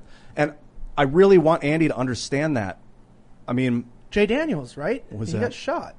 Uh, I mean, he's going there to like rally and just like to piss them. I mean, I'm not not accusing anything. I'm saying he's just kind of going there to be a part of this this this thing, and he ends up actually losing his life from from this BLM Antifa guy who ends up Aaron Danielson? yeah, yeah, but I think it was like nickname was Jay. Oh. yeah, Yeah. like Jay, Jay did. Yeah, yeah, but he. I mean, people like you're saying that like the risk, people end up dead, badly hurt, and you see people. I mean, I've seen people really damaged. I always wonder what happens to certain people. Like I've just seen people bleeding out on the floor, going, "What happened to that guy?" Yeah. And and I mean and, and I mean this seriously because Kalen the other did you see in L.A. how they got him and they gave they concussed him they beat the living snot Kalen D'Almeida from Scriber you've had him on your show Yeah, yeah, Um, but BLM and Antifa mobbed him in Los Angeles a few weeks ago really hurt him pretty badly Uh, and he wasn't really doing anything. They just saw him talk to someone that they said was somebody he shouldn't have talked to. And so then they beat him up over who he just spoke to. And that's my point about people who don't understand. Like you might even just talk to the wrong person on the scene and you end up a victim because, Ka- well, Kalen has profile. Kalen is by no means, I would say, high profile. And that's not bad. That's actually to his advantage. But just, just having that risk of not knowing that he spoke to the wrong person led him in grave danger. And I would say lucky to be alive because if you hear on the video footage when he's getting beat up, they're basically saying, brother, you're lucky to be alive because if, if this were any other day, we would kill you. And we're not doing that because we're going to let you go, but you better leave. And nobody cared. Nobody came to his. He's not. He's a nonpartisan reporter too. He works for Scriber. It's like they even have a meter where you can rate their articles if they're too liberal or too conservative, and they add adjustments and corrections. I mean, like the guy's not partisan, and this is how they treat somebody who's out there. So. I mean, that's where I just get this idea of, of connecting with Andy is like, I don't know if this guerrilla journalism is really a thing, and also I don't really know if it's safe anymore in these cities and I don't know if I would encourage people. I used to encourage them, pick up your phone, pick up your camera and go film. And now I'm like, I don't know if I'm going to get sued for saying that because the liability of watching my friends get hurt, watching people get injuries. And quite frankly, the best way to not get hurt now is probably just to be black. And I would say that you're probably your best chance is black, except my producer, Savannah Hernandez, got jumped reporting in Austin really badly and got hurt and got her phone stolen and everything. And she's half Filipina, half Hispanic. And she's, uh, she looks more Asian than, than Mexican. And she's a girl. And so it's like, I don't even know anymore. I'm like, Andy's Asian, gay. Like, I'm like, may- maybe if you're just a big black dude, they won't mess with you. I, Maybe- Like, I don't know. But I want to I want to move on to the story because uh, I'll, I'll put it this way: for those that are just tuning in, um, that are able to, because the internet was struck by lightning, uh, and, and a lot of people are like, "Let me let me help with your network." It's like it's not a networking problem; it's like the line that literally goes to the pole that carries out the fiber optic signal is struck by lightning. But anyway, I digress. Um, you know, we're talking about journalists going on the ground and the safety of those journalists, what makes sense for them, and maybe it's time to stop acting like we're talking about protests. Maybe it's time to start acting like you are going into a war zone across enemy lines, quite literally. If these are people who have killed, this guy in Portland is dead. He was killed by a guy with a big red salute on his neck, the Black Lives Matter communist symbol. It's the red salute. It's crazy. Shot a guy in the chest, killed him. If we know that we are involved in what people have called a cold civil war, that was this Princeton professor, a Democrat by the way, said it was a cold civil war a couple of years ago. And to the point now where people have literally been killed and many of other, many others have gone to prison in these, in these fights. We need to start treating these things like th- th- there's, there's no America right now. Maybe people just don't want to accept it. Maybe we're desensitized to it. But let me explain something. I, I've talked for a while about civil war. And the left loves to disparage this concept because they need to make sure it's ridiculed. If regular Americans wake up to the fact that their way of life, their jobs, and even their race, just based on their race, they're being attacked and disparaged, having their resources stripped away, well, they might actually get mad about that. So the left loves to say it's not true, it's never going to happen. Well, let's go through a few things. You've got in Washington, they're, they're mandating critical race theory, 1619 project level stuff. They're literally telling children a different history of the United States that makes the U.S. seem like evil, like an evil empire. They tell kids that the, the country was founded in 1619 as a slavocracy. They are literally flying flags of their ideology at our embassies. The embassy flies the American flag because the American flag represents all Americans. Half this country, more than half actually, do not support Black Lives Matter. You have, it's, you, it's over half now. well, it's over half because some are neutral and many oppose it. So you've got like 48% supporting, 48% opposing, and then like 3% neutral, which means more than half do not support and nearly the same amount oppose it. Yet our embassies are flying a flag of an ideology opposed by half the country. Hmm. You have schools putting out revisionist history. You have the fleeing from, from, you know, the, the states are hyperpolarizing. You have institutionalized ideologies that are willing to lie, cheat, and steal and accuse a president of being a Russian spy, accuse people of being white supremacists, and their goal is to make sure regular Americans don't realize it's happening. Which brings me to the story I want to show you. Kids Network, Nickelodeon, rolls out Pride Month content. With imagination, I can be anything I want. Now, I don't care too much, like, you know, pride content, LGBT rights and all that stuff. I've actually campaigned for many of these organizations. Don't you want to arm the trans people? Absolutely, 100%. They should all have guns. However, the issue I'm talking about here with this story is this. In the video, hmm. they show what's called the red salute. You know what the red salute is? It's right. Well, you just did it. Oh no. That's right. yeah. And the Chinese Communist More Party. hate. I love how When- you can do this, but you, you can't you can't salute You can't that do the little other funny one. mustache, man. But you can do this, which is actually worse. But Yep, that's here right. We go. They killed a, a, a ton of people. So they're many all more. they're all manipulative, authoritarian psychopaths and genocidal maniacs. And right now, the Chinese Communist Party, when they swear someone into the party, they they perform the red salute. Nickelodeon is showing the red salute to children. They're getting them to identify with this ideology. So it's time to stop acting like Antifa on the street are anything other than enemy belligerents. They go around destroying buildings, burning them down. They've literally killed people. I can already hear the left saying, but what about the far right who've killed people? Yes, they're lunatics and bad as well. Lock them all up and throw away the key. Now we, now we can deal with the thousands of people across this country, black clad Antifa, who have been going around causing billions of dollars in damage. And we can ask our State Department politely, please don't fly the flag of this cult dogma ideology that half the country does not support. By all means, you can believe in a bunch of crazy things. Some of these people like flying, some of the people in America, they like flying Confederate flags. Not a big fan. Some of these people like flying BLM flags. Flags. Oh, YouTube's gonna get me for that one. Not a big fan. Just drop the L. That was the internet connection. Yeah. Some of these people like flying flags of a bunch of different ideologies. There's a flag for, for Islam or symbols for these things. And I believe people should be allowed to fly them. I don't think our embassies should be flying flags that do not represent the country. However, as we now know, because this woman on MSNBC, a New York Times editorial board member said she was disturbed by the sight of people with American flags because by showing those flags, they were basically saying it's my country and not yours which is a paranoid delusion. But it comes a certain point when you have conflict in the streets for years where people are being killed, skirmishes, not a whole lot of death, but some death, physical destruction of property, attacks on, on governmental institutions, and yes, there was the, the riot at the Capitol. You have these things happening. And you know what things happened? Americans have are frogs in a pot boiling. Could you imagine if it was eight years ago if all of these embassies around the world start flying the Black Lives Matter flag, people would be like, whoa, whoa, what's happening? But they do it one step at a time. And now Americans are like, no, everything's normal and fine. Like Antifa's a normal thing. I'm used to it by now. Yes.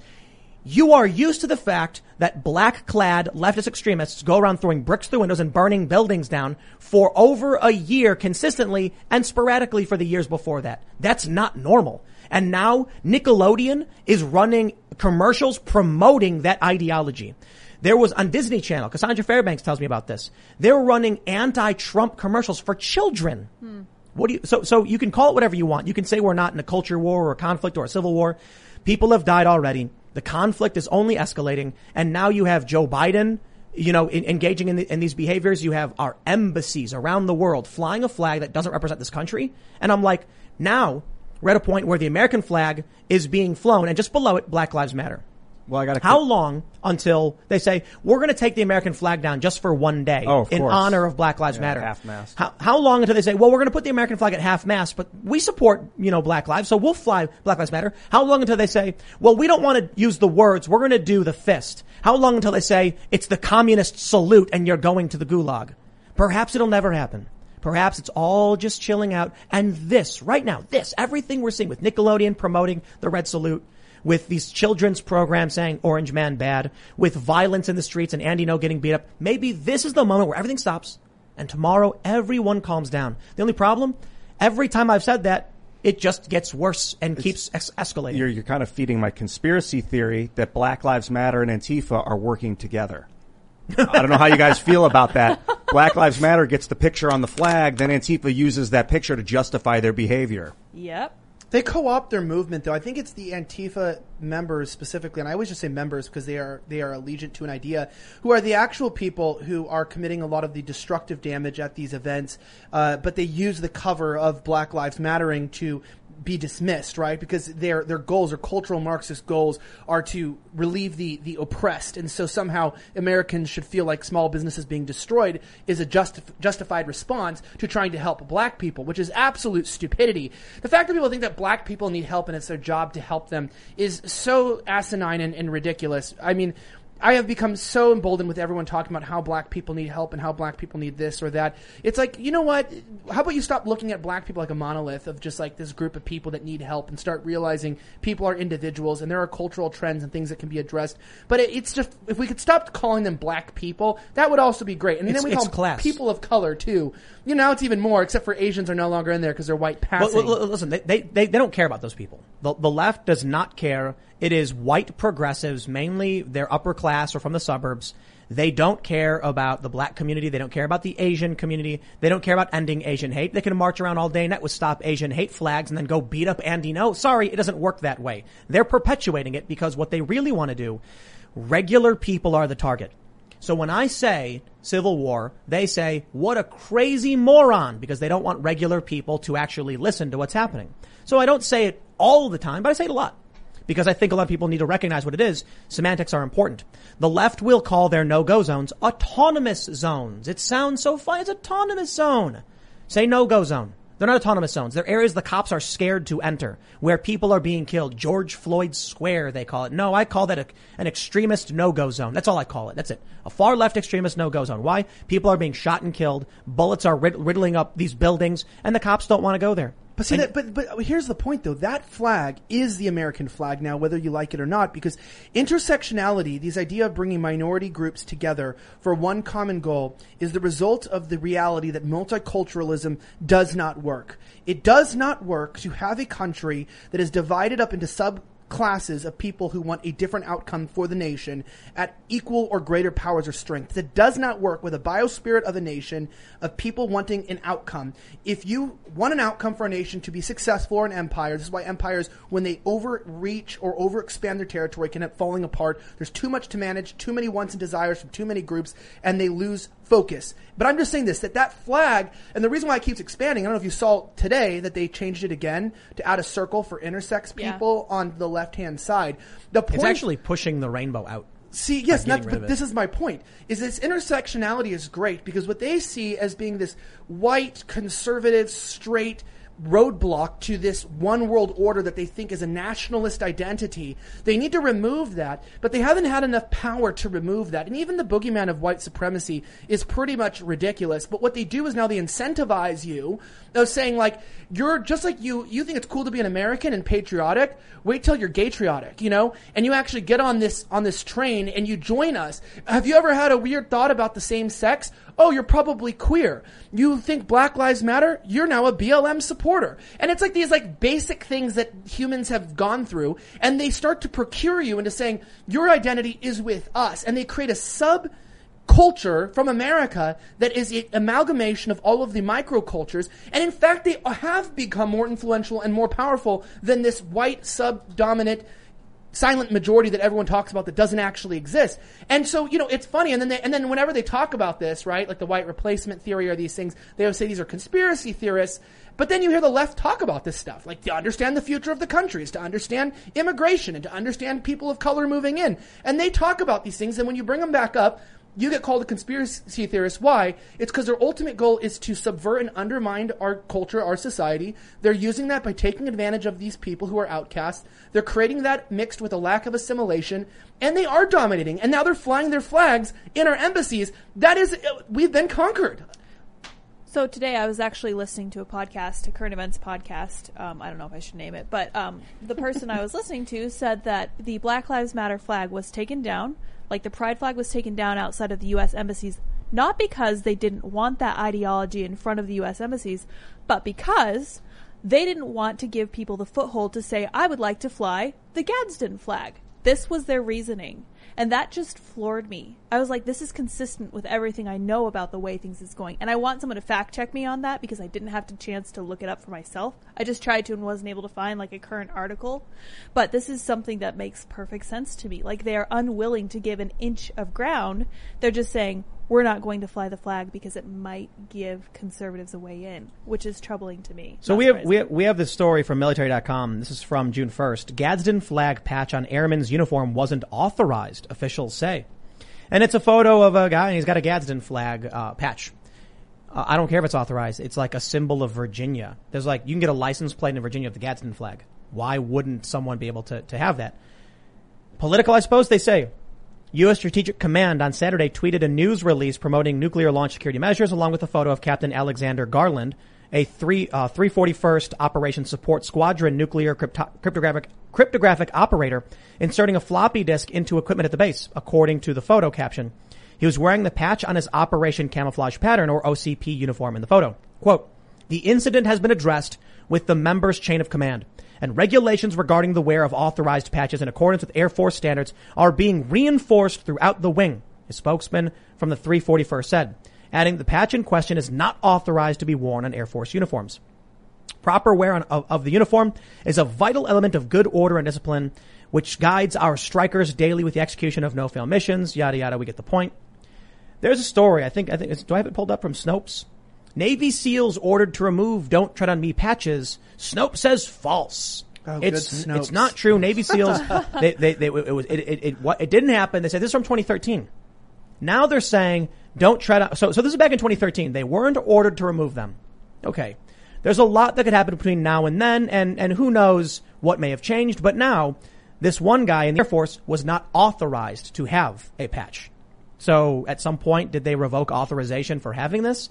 Did they say, you guys don't gotta remove it from now on, no one's allowed to have the Gadsden flag? Meanwhile, you can uh, rest assured that they will be flying pride flags. But they don't wear par- pride patches on their. I mean, really, you're not supposed to wear any patches that aren't aren't a uniform. I don't know. It's it's so absolutely disrespectful and disgusting. I'm just going to say this. This movement has nothing to do with homosexual rights or with black people or whatever uh, sort of nonsense you want to say. This is a political subdivision of the United States that has wanted power and like I mentioned earlier has felt like the white conservative straight person has been the major roadblock block the person with values, traditional Christian values, these these conservative values, constitutional values. And they know that you know, they say this is an interesting thing with the 1619 project that a lot of people will, will get pissed off about. One thing that I can agree with critical race theory on is they do say that America was made by white people for white people. And I've read the documents, and it, before 1965, it specifically states like for our posterity. And I've read some of the critical race theory, and I've looked at the documents. They didn't forge them. If you look at the history, white people did write and make things for their posterity. Now, after 1965, especially today, if you think this country somehow benefits white people directly and that that somehow hasn't changed, you're not living in the, the current country that I need, we're living I, in. I need Yeah. to just make sure I make something clear. The DoD did ban pride flags, right? So I just want to make sure But that's clear because I know people flag are. anymore. This is this is this is an No, no, I'm, I'm just saying. flag. I'm, I'm, you know, we're bringing up that they're criticizing the wearing of the Gadsden flag, and so I want to make sure my point is clear because I know the left is going to be like Tim's claiming they're flying the pride flag, but that was banned. That's not what I'm saying. What I'm saying is because what what Lydia was pointing out, because they don't want people doing either flag, they say you can't do these flags anymore. But the Gadsden flag is literally a symbol of this country. The pride flag, by all means, have your pride flag. It is not a symbol of the foundation of this country. I understand what it represents, and I'm more But- than happy to allow people Isn't to. it like it, based on our previous conversation about what we, with the ideal of what the country is, is pride and these things that we're exporting out into the rest of the world have become just as much a part of the American identity and who we are. I mean, they're rewriting history about who was queer. I mean, I remember I was in No. seminary; they tried to convince me that Jesus might have been gay. No, no, no, no. You see, this is this, Yeah. is, this, this, this is what's called a hostile takeover. When they tell children the country wasn't founded in 1776, the country is being erased. People need to say it. Dude, the Cold War is still going on. The Soviet Union ended because of their, their kerfluffle in Afghanistan and the Mujahideen and their lost war in the 90s. The, but the Cold War didn't end. The communist uh, obsession is still present. It might have lulled for about a decade or 15 years, but now, man, it is. And it's not just Russia. The com- communism is not a Russian thing. It's, it's a dangerous collectivist ideology. I mean, China is communist. Yeah. They're pushing an ideology, and people in America now, our children's programs are showing the red salute uncritically to children to get them to embrace this stuff. Dude. The flags of our country, the Gadsden flag, a symbol of the revolution, don't try to me, is now considered hateful and unacceptable. Could you imagine the founding fathers, But for all their faults, they created a country that has improved the lives of people around the world, for better or for worse. Americans done a lot of bad things, but it's through the founders and their documents and the great activists and political leaders we've made one of the best countries, if not the best country in the history of the planet. And now, could you imagine if the founding fathers were like, we set forth this great nation and we bestow upon you the responsibility to make it and improve it. The founding fathers didn't like slavery, but they didn't do enough to stop it because they were scared. I shouldn't say all the founding fathers. Many of them were worried that if they opposed it, the South would not join the revolution and then they wouldn't be able to actually break away from, from the crown. You know what? I think that's bad. I think slavery was immoral then. I think it's immoral now. And there's a lot of bad things done by a lot of bad people, a lot of conquest from a lot of nations around the world. So all we can do is say, as a country, we've done better. But think about what would happen. After fighting for independence, they would learn that within, a, only a couple hundred years, the country could not maintain its national anthem. The country could not maintain its own history lessons. The country could not maintain pride in its own flag and not the Gadsden flag, the literal American flag. Remember when Colin Kaepernick complained that the Nike shoes with the original flag of the colonies was racist, so they pulled it? Now we're having sporting events sing two different national anthems. The NFL announced they're going to, you know, they have, they have the black national anthem and the, and the American anthem. How is it that we couldn't even maintain a country's values and culture for a couple hundred years? Now don't get me Dude, wrong. it's it's because of the. It, look, let's just be honest here. It's because we were sold out to some BS in 1965. They appealed to the Christian nature of the white race of the of the country and said, "You're obviously not racist. You guys don't. You guys outlawed slavery. This is civil rights. You want to be open. You want to bring people in. This also got changed in the 70s and 80s. Let's change immigration. Let's start helping people. Let's make right the wrongs what do that, that we've created. What I'm what I'm saying is this. What about and they're gonna and they're you to? assimilate. No, but they're saying that they're gonna saying, oh yeah, people will assimilate. We'll be one nation. But that opened the door where they were. Where right now, what's Well, happened hold- is get, get- get more specific. What, do you, what specifically are you talking about? well, I'm talking about when the immigration laws were changed, when we had this similar biospirit, and there was there was this majority of people in every nation, whether it's religion, race, it's cu- culture, there has to be shared value. But what happened is, is post 1965, with the change of immigration, and you look as the country changed, everyone was like, yeah. I love everyone who's not white. I'm not racist. That's rude to just be mean to somebody because of their race. And they're going, let's bring these people in, let's assimilate. But as we've seen constantly with the change of immigration, I would say even in, I know you're not Christian yourself, but with pushing God and demonizing Christian morals and morality, a few other factors as well, including, I would even say, the hostile takeover of our government in some ways and our intelligence agencies came in and we were sold this future for America, which was a total scam and I believe had communist influence. Because instead of pushing people to assimilate and to have this great American spirit, all we've seen is people are being pushed to identify more with where they came from, what, even not, it doesn't matter Divide just be on race. No, no, so it's I'll- also on sexuality. Right, right, right. I don't, I don't think immigration is the issue. I think it's divide and conquer. And you need as much points of division as you can. But you don't think When- immigration? You don't. You don't think communists like immigration? They take advantage of. I think they like illegal immigration. I think they want to sow open borders policy because what, what, what I what I learned with Sweden when they let in a lot of the Somali migrants in the 90s, the problem was they didn't try to assimilate. They didn't give these people an opportunity for work. They were actually extremely racist in Sweden.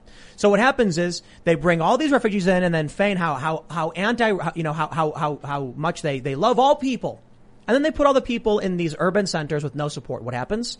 Well, people from Somalia speak Somali or, you know, I'm not entirely sure the language, but they don't speak Swedish. They don't, they, they don't, they aren't able to get jobs. They can't make money. They struggle and they're forced to live off of subsidy from the government. This creates a pocket of people who don't feel like they're a part of Sweden. Then their children are born. These are people born in Sweden. Swedes who are white call them immigrants. When they go and visit their family in Somalia, they're called Swedes. So now they have no home, no identity. They don't know where, what, what, what they represent other than their small neighborhood. That's what happens when you don't give people a chance. So you say assimilation. What does that mean? It's a chance to actually function within the community to succeed. So immigration, it's fine because immigration means we control our borders. We have planning. We say, okay, you're coming here. We have an excellent place for you. There's this, this city that's growing rapidly. They desperately need your skill set. You will, will, you will live very well. You have a great family. Welcome to the American dream. Shake the hand. What, what, what we're seeing from the left is a conflation of the legal immigration, which is good, with the illegal, illegal immigration, which is bad. When a bunch of people come here, risking their lives, getting hurt, and then going to random places But not, where they don't not integrate. all legal immigration is good. And I think that that's why legal immigration is a key and a door to give the communists more room to divide and conquer. Because that's my point. Is what we're sold is is somebody's coming from another country. They share your values. They share the American spirit. Meanwhile, when they're brought here, they do feel ostracized. And I will turn this before someone tries to make me appear to be racist.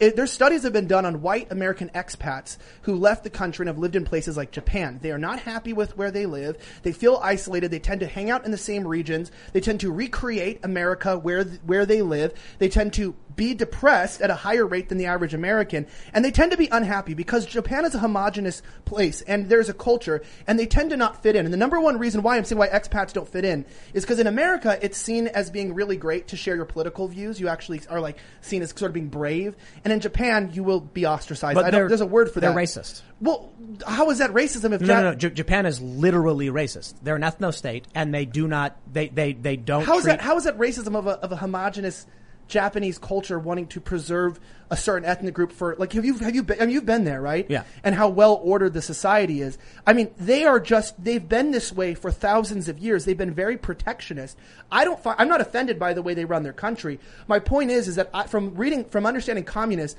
it's not that my wife's an immigrant from from a legal immigrant from Australia. I'm not against people coming to other countries. I'm saying that what I'm what is important to admit is that the change in immigration systems in the United States was used by communists and other people to divide and conquer, and it is to this day. if you have someone come to the border of the United States who doesn't speak English, and you say, we are going to find a, a beautiful place for you where you will succeed. This one individual enters a community of 5,000 people. What happens to that individual? They, they, they, they become part of the community.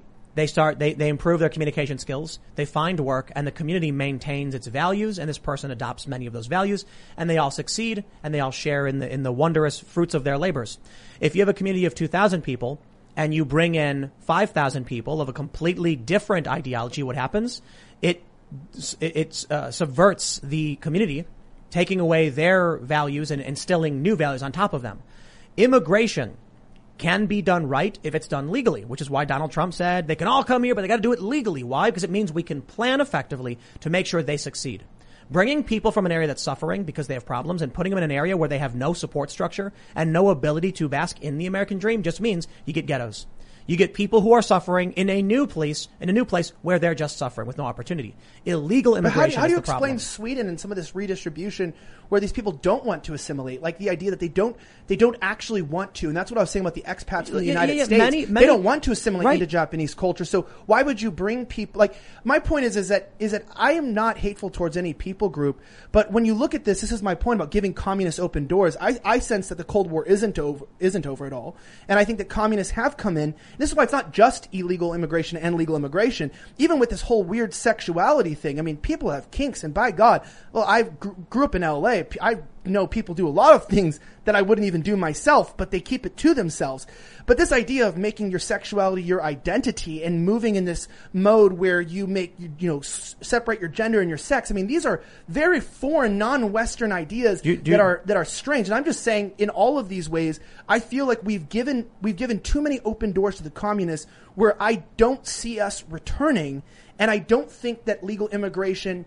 I think in theory is good. I just think that it has been misappropriated, misrepresented, and I disagree with Trump's Do you, opinion on that. do you remember when the liberals used to say, what you do in the privacy of your own home is your own business, not the government's? That's the liberal California I grew up in. Yeah. Me too. Yeah, yeah. Now, now it's not. Now it's. That's why I used to be a centrist. I used to be okay with liberals. They were pretty chill. Of course. Well, no, the issue is that you go on Reddit, right? And every day I go on Reddit 'cause I read all this stuff. Boy, do these people have no idea what's happening in the world. There will be an article and it'll say Republicans want to ban teaching history of slavery. Like MSNBC reported that.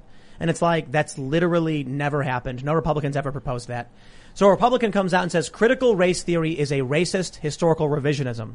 And the left then tells all of their blind sheep they're trying to ban teaching ban teaching the history of slavery. Like that's that's a gross mischaracterization of what's actually happening. South Lake did it right where I, right by right by where I live. I don't live in Southlake. Banned They critical said- race theory, or- Yeah, but they said no. They banned anti-racist curriculum, but they really just banned critical race theory. And so what happens is, man, you get regular people who are like, well, I don't like racists. Yes, anti-racist. But if you act, it's, it's, it, it doesn't mean anything. So Antifa, right? These people literally follow the doctrine of fascists almost to the T. Then they go, but we're not nationalists. Okay, fair point. Um, but you still believe everything else the fascists believed. Don't take my word for it. David Graeber, the late David Graeber, rest in peace, was the one who came out on Twitter and said there is an element of the left that has adopted the fascistic philosophy of there is no truth but power. What do you think it means when they come out and say there's no objective reality or that two plus two equals five? They're constructivists. They believe there is no truth but power, a core tenet of fascism. However, they've abandoned the idea of borders. Why? Well, I mean, Hitler wanted to take over the world. They would prefer a one world government of authoritarianism where there is no truth but power and they have the power. So there's not a really big difference between them and the fascists. And this is what people need to understand about the Red Salute, the communists, and the fascists. The communists and the fascists were fighting in Europe at the turn of the century in 1900s and into the early 1900s. They were both despotic, psychopathic groups who wanted to beat and kill each other. And one side lost in Europe and one side lost in Russia after the fall of World War II, we got Cold War for, for, for generations. We're still in it now with China. These are de- despots. They believe in, in concentration camps. I understand the United States has not done well themselves, but hey, we're a heck of a lot better. You know, it's funny because we think we're this perfect nation. We're not. We have massive corporations. The government teams up with Facebook to ban and censor speech, but we have recourse. A federal judge in California just said California's assault weapons ban is unconstitutional. Hey, we have those protections. It is a hard fight every single day to defend our rights. But in China, they don't have that. No, have you seen what happened to Jack Ma? I mean, he's hmm. he's richest guy in the world, or one of the richest men in the in in China, richest guy in China. Government just basically grabbed him, put him in a on a farm or something. Was like, you've gone too far. We're taking your company. We're giving it away. So they broke his entire. Uh, nine hundred billion dollar industry is now the value's been cut in half because China is just doling out. You can't be a hero in China. Right, because because of because of hard times, and this is what I'm trying to say is this is coming from somebody who who literally just to tell the audience who's probably unfamiliar was actually consistently bashed by people for being too center on most issues and always like calling me you know like a pussycat uh, you know eh, but without the cat. And they were always coming down on me why are you so nice to the left? and this and that. I'm going bro i'm born and raised in LA. I live in Hollywood, bro. Like I don't even. I'm the most like right wing person I know, and I still I'm not right enough for the right people. But as as I be- was tolerable and tolerated things and did what they said to tolerate, I watched people gain power to where they started making life miserable for those they disagreed with, and I started seeing the world that these atheists authoritarian, communist, sexually confused people were bringing to the country, and I don't like that. And when they say hard times create strong men, it made me confront my live and let live sort of pseudo libertarian ideas and I said the people that I thought were wrong are actually most most right. It's that tip jar for Alex Jones that, that joke that meme where it's like he was right jar and then it has it's full. It's people that i used to disagree with. I started reading i started understanding and i realized that sometimes what sounds good is not what's right for the country. And the communists have used the good benevolent heart of Americans to come in and to use institutions against us, even our trust of the government, because our respect for patriotism and our FBI and our thoughts, like our FBI wouldn't, you know, politically persecute people from January 6th. This is- They're Americans. They're patriots. They wouldn't treat Ameri- other Americans like that, even if they committed crimes. That benevolence of our hearts has been taken advantage of. We, with immigration, with taking God out of school, separation of church and state, with understanding multiculturalism, even with the gay pride stuff. Originally, it was like, dude, don't you just want gay people to be able to do what they want to do in their closet?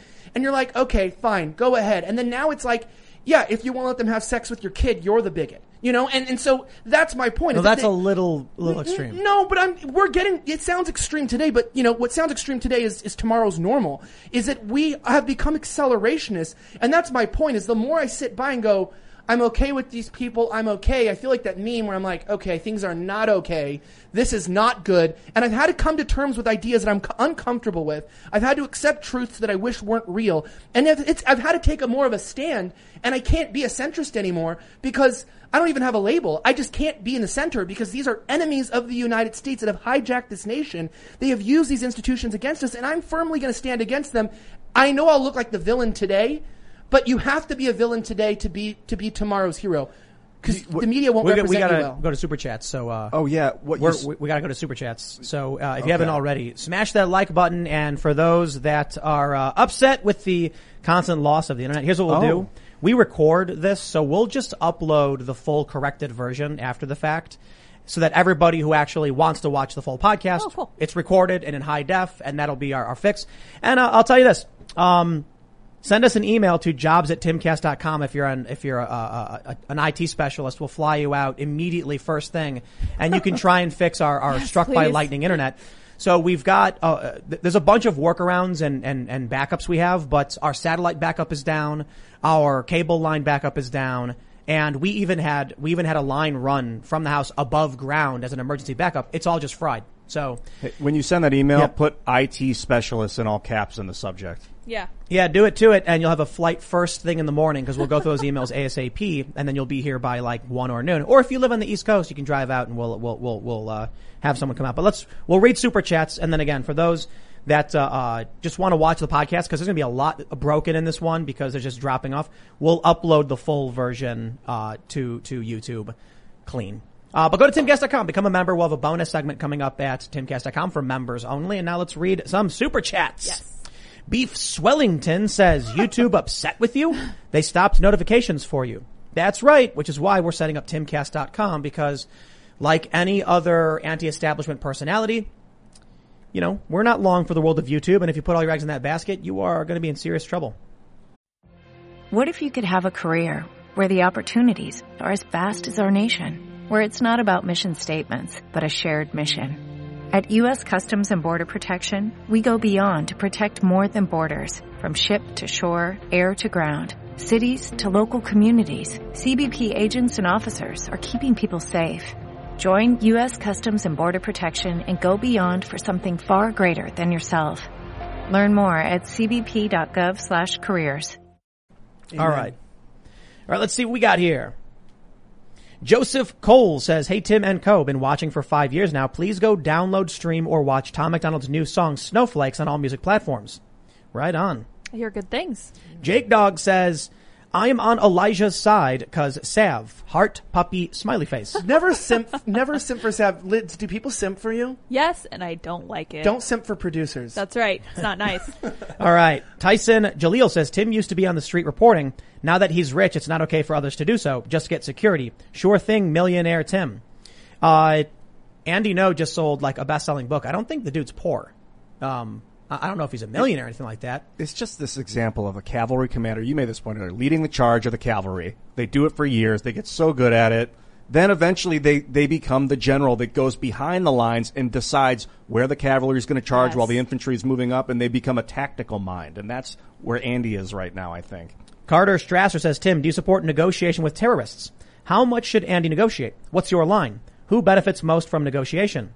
Uh, I don't think I've ever advocated for Andy walking up to Antifa and trying to draw terms on what is acceptable. I just think it doesn't make sense when one of the most prominent personalities in the culture war goes by themselves into the fray of enemy combat infantry who are not prominent and aren't doing anything particularly newsworthy and then risks a very serious and important piece of the culture war. But hey, look, it's frustrating to me to see that many on the right, they're not as good as the left. The left knows how to organize.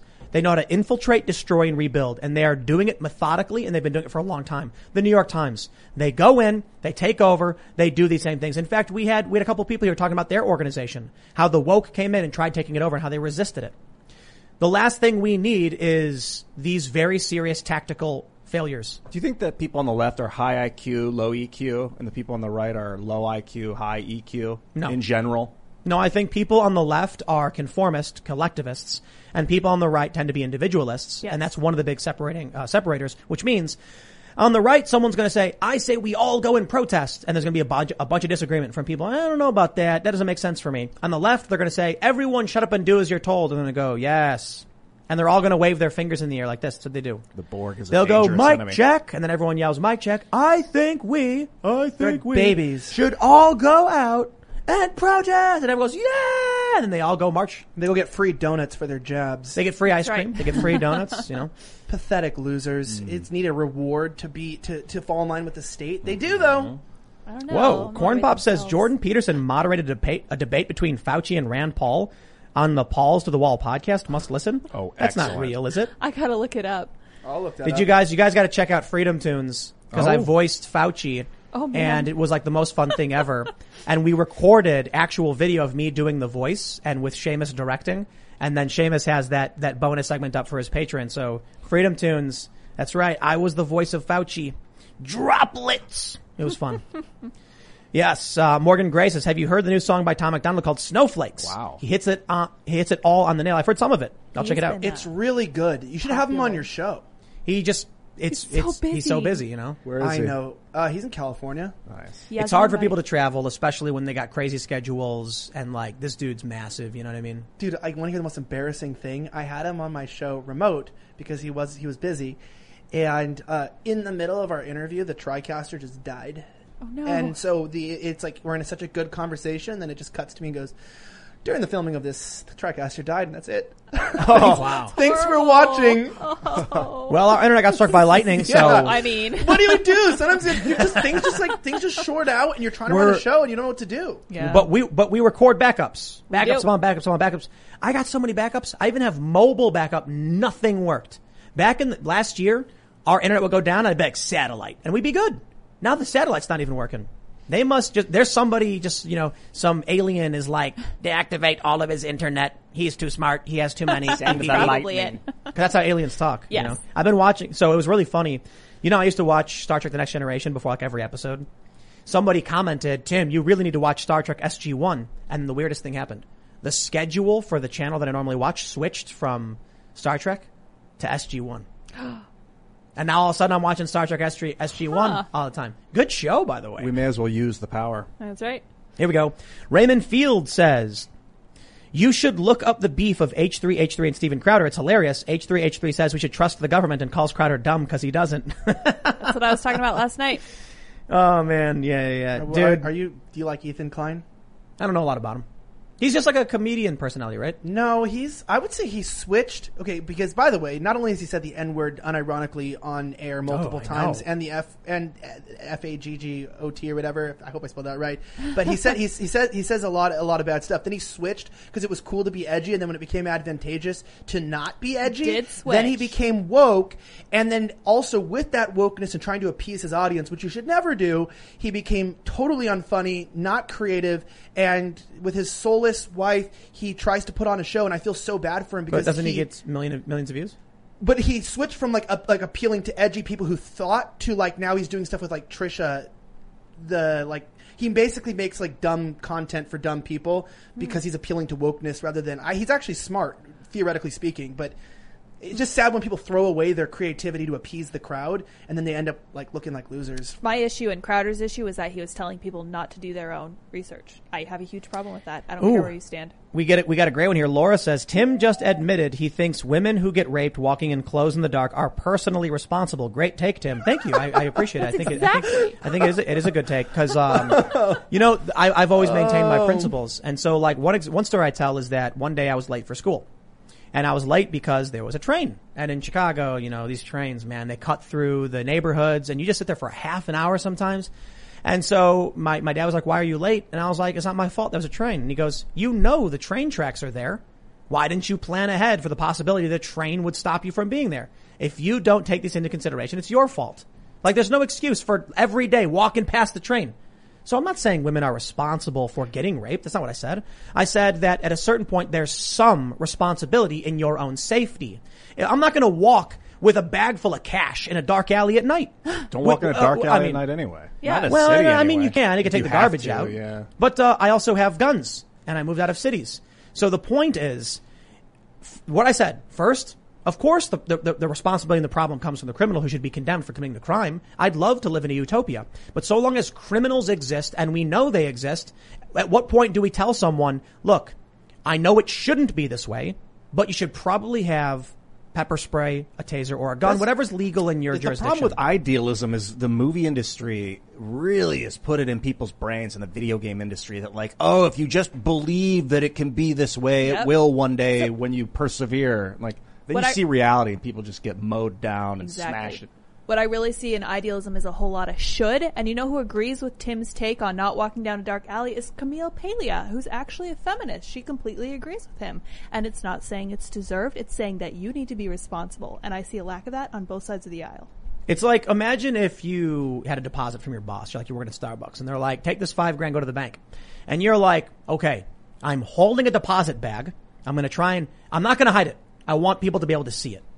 Okay, I'm not gonna. I'm not gonna. You should hide live in a world where you can show the bag. I to should be everyone. able to hold it over my head. Should be. And when someone comes, because I decided instead of going the normal route to walk through the dark alley to the bank, and someone runs up and snatches it from me, it wasn't my fault. No, you should be able to do that. Absolutely. But- You should be hold able to make yourself vulnerable in front of a hungry elephant. no, That's no. right. you sure should. I was thinking, elephant I was gonna thinking about a crocodile. yeah. No, no, no, hold on. It isn't your fault that somebody ran up and snatched and stole your money. But there are things you can take responsibility for. You shouldn't have to hide and, and do these things. Unfortunately, criminals and murderers and rapists are real things. Could you imagine if someone was like, the crocodile shouldn't have bit me? It's not fair that I, you hear about this woman? She got attacked by a crocodile. She was like, you know, diving or whatever. Or how about the, the woman who jumped in the spider monkey cage? All right, now we're It's like talking. I should be able to. I know, but dude, what's the reality? Do we do, do we live in this world where we believe that humans are all saints and angels know, and that crime crazy. doesn't exist? No, the universe wants Bro, you dead. It's like You're imagine lucky. you, you go you go look when someone goes mountain climbing or like hiking and they get mauled by a by a panther or a, you know mountain lion. I don't say it's their fault for going hiking. I just say like man, it's unfortunate because these things happen. But you recognize that these people take those risks, right? Some people do things. They wear like shirts with eyes on the back. They carry air horns or weapons or some kind of repellent because there's a real issue with getting attacked by a mountain lion. They're rare. It's rare. We don't want these things to happen. But why is it then that people have bear mace? It's because we accept that sometimes you go hiking or you live in the wilderness, bears might happen. Could you imagine if someone was like, I shouldn't have to have bear mace. The bear should just stop attacking me. I mean, I mean, yeah, but you know, so when the bear attacks you, I say it's the, the first and foremost, the bear attacked you. Humans do messed up stuff. There are bad people that exist. We have a responsibility to ourselves to remain safe. We blame the criminals by sending them to prison. We buy products to defend ourselves and technology and armor and things like that to be responsible. But we're more into blaming victims today than we are into blaming perpetrators, specifically in political crimes. If if the victim is in the political right, almost always you'll find the narrative tends to be somehow that, that they are the perpetrator. And I think that's why people get sensitive about issues. And I think like just like with the feminist thing, it used to be that women were never right, and so there was a big defense in the feminist movement towards defending women because it's like, oh, of course you're going to mansplain me, a woman's always wrong. Now we've come into the opposite swing where women are always right until proven wrong. And so then that's where you get the backlash. And anytime you start making somebody seem like they can never be the victim or and they're always the perpetrator is when you have to kind of if you're going to fight for rights have to come to their defense. And right now I feel like specifically even with the with the rape thing and with women wearing skirts like that's just not even the conversation anymore because women are encouraged to dress like hoes. just So- to wrap this conversation, because I know we need to get moving, I do think it's strange that an entire movement that believes that everyone is bad and terrible and horrible in every single way also simultaneously believes that you should just be able to dress however you want and do whatever you want and face absolutely no consequences. To me, that's such a dichotomy of ideas. Doesn't make sense. Mm-hmm. All right, let's read some more. Power Up Pikahoo says, America isn't perfect. America was built on ideals. Ideals like truth, justice, and freedom. We are only human. We won't live our ideals 100% of the time. But that doesn't make the ideals not worth fighting for in response to the CCP brainwashing. I do take issue. I don't agree. I think I, America was founded on subterfuge and murder. Um, it was not a lot of standing out in the open and saying what you thought. It was a lot of secrecy. Uh, all that the founding fathers worked underground. No one knew what they were doing. They snuck in on Christmas Eve and murdered a bunch of people when they were asleep. Like it was, y- y- no, no. Idealism is not why we're here. All right. Um, PNBW says, Tim, you really need to get the stream fixed. It's skipping and doubling back on itself really bad. I don't know if that's your internet or YouTube. It is that our internet was struck by lightning. Just blame cicadas. Yes. I mean, I don't know. There was a, there was a really bad storm, and then all of a sudden the internet stopped working. And then we had the guy come out. They came out really fa- fast. Shout out to Antietam. They were quick. We, we didn't think they, they, the guy came literally like within the hour, and he was like, "Yo, your your line is fried." I don't know if it was like a lightning strike or something. We got to replace this. It's like okay, so that probably negatively impacted our fiber line as well. But good luck getting Verizon to respond because it took like six months to get them to come out in the first place. Was When they had ass- ass- they had assured us for like a month. We might have a better chance of getting struck by lightning again than having Verizon come Yeah, out. Yeah, I think you might be right. twice. That's right. Isn't that the way it works? Yeah, calling every known line, and there's just no one there. I really don't want to manifest that. But, but, Please, here- here- Verizon. but it's okay. It's okay because we just don't have to pay the bill anymore. Oh. What Oh. happens is they probably won't come out, but within a month when we don't pay, they'll call us and be like, why didn't you pay? We'll be like, well, we've been trying to get you to come to fix it, but we have no internet. It's not working. and they'll go, got you on the oh. phone." oh. They'll be out the. That Then someone next shows yeah. up. Yeah. All right. Let's see. A lot of people saying, please, Brian says, please, for love of God, let me fix your network. IT systems engineer. Oh. I have literally designed and managed data centers. Okay, Brian, send a, an email to jobs at timcast.com and uh, we will have you on a plane first thing in the morning to come out and fix the internet because it is a priority for us and there's nothing we can do. But maybe you can figure out what the issue is. For all I know, there's something internally that got fried by the light, like a surge hit it, and we don't know what the piece is. Our IT guy is uh, dealing with some, you know, very serious stuff. So, uh, you know, we we need someone who can come in and, and help fix this stuff. Step into the world of power, loyalty, and luck. I'm gonna make him an offer he can't refuse. With family, cannolis, and spins mean everything. Now, you wanna get mixed up in the family business. Introducing The Godfather at ChumbaCasino.com. Test your luck in the shadowy world of The Godfather slot. Someday, I will call upon you to do a service for me. Play The Godfather now at ChumbaCasino.com. Welcome to the family. VGW Group. No purchase necessary. Void where prohibited by law. See terms and conditions. 18 plus. All right. Sonny James says, what Ian said made me think. Andy Ngo got famous from a milkshake hitting him in the head at a protest. Today, a journalist getting hurt or even killed covering a protest riot, not part of the MSM, probably wouldn't make the rounds in a 24 hour news cycle. That's why I say we're frogs boiling, man. Frogs in a pot. the Nickelodeon thing made me realize that it was like a, a- a hot splash of like shock, like when you see that Black Lives Matter fist, that that The red salute. at the end of The the, communist symbol. It's like a transgender A drag queen. dra- drag queen um, talking to kids. I had the, it on mute actually while I was watching it, but just like, hmm. and then you Singing to see kids. the Black Power fist. It only influences is. your kid. Red though. salute. Don't call it that. How, not how many different is. names does it have? The One, the Red Salute. It was created by these people called the Red Salute, just like the Nazis try, they, they stopped calling it the Nazi salute, they called it the Roman salute. Shut up. We Isn't know what it is. It's also the fascist salute, isn't Well, it? now Like, it's no, the the gay. now it's the gay pride salute. No, I mean, I it's mean, the red salute. I'm just saying. I mean, the homosexual communism. I can say communism is gay, and I never thought I would have to say that because communists used to kill the gays, hmm. but then now the gay they're using the gays. Right, right, right, right. Very weird stuff, and also it only influences your kids. It used to make me angry, but the reason why it doesn't make me angry anymore is because it only makes you angry if your kids watch that stuff, and so it's like.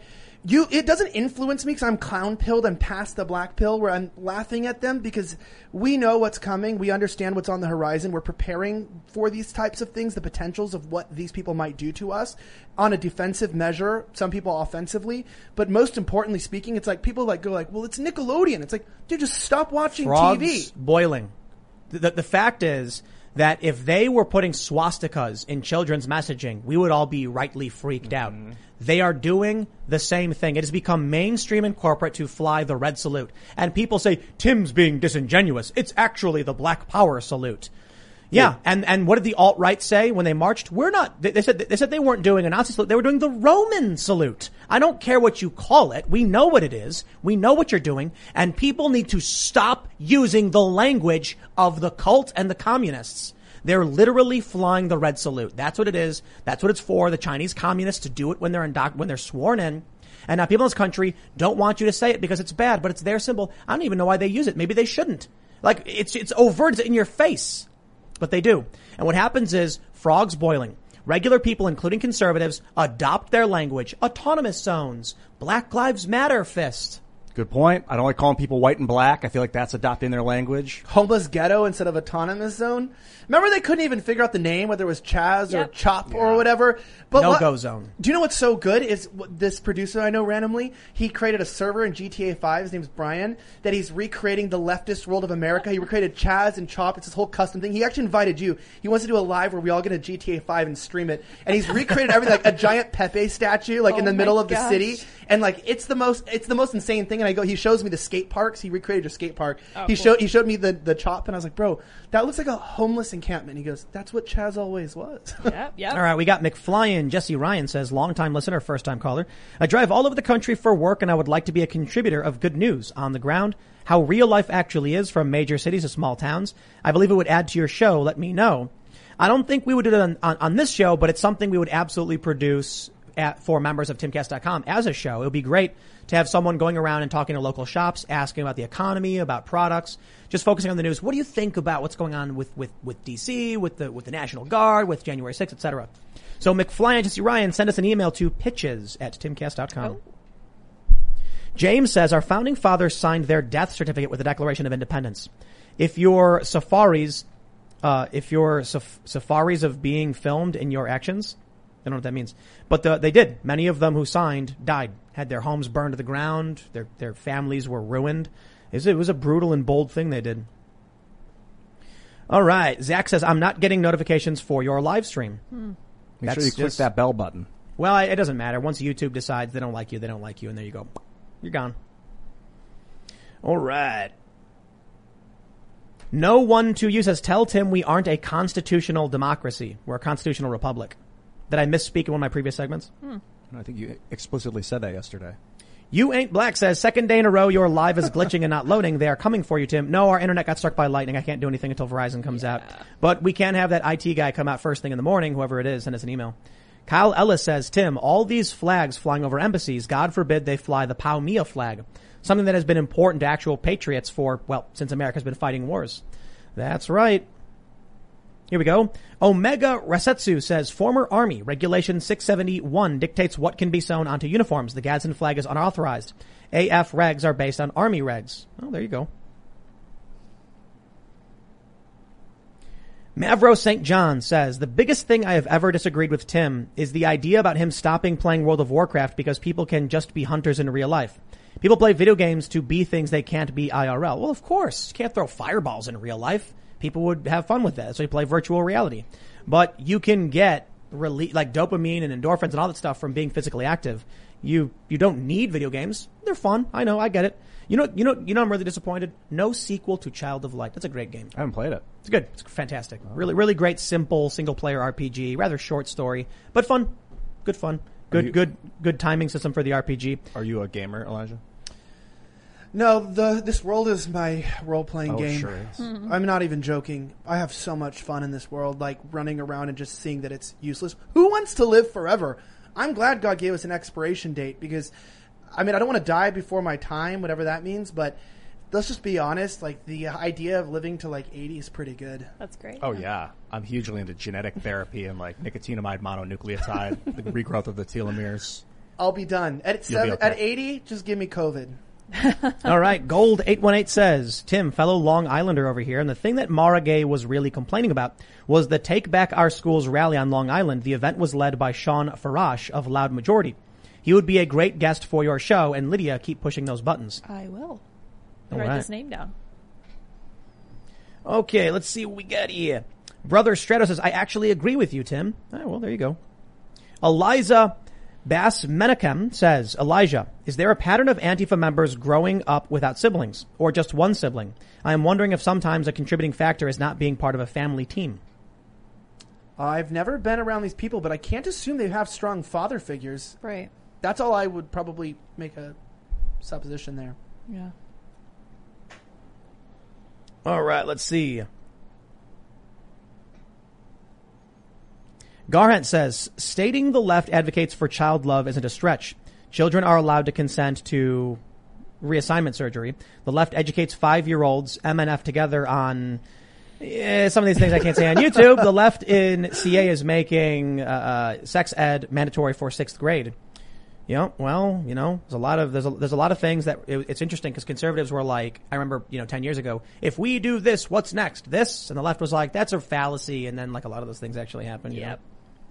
All right, let's see. Ari, uh, Ari, uh, Ari Cha says, just remember the metaphor. If the United States is a steel sword, immigrants are the carbon atoms within. In moderation, they strengthen the blade, but too much and they form crystals that weaken the whole structure. Interesting. What is this? Manix T says, fresh and fit once called you the Walter Cronkite of this generation. That's a tremendous compliment. I love that. But, uh, who's fresh and fit? I'm not familiar. There are. Oh, uh, oh, I don't know. What's a Sounds podcast? cool though. It's a I like, podcast. I like the idea of fresh and fit. That seems pretty cool. They are a podcast.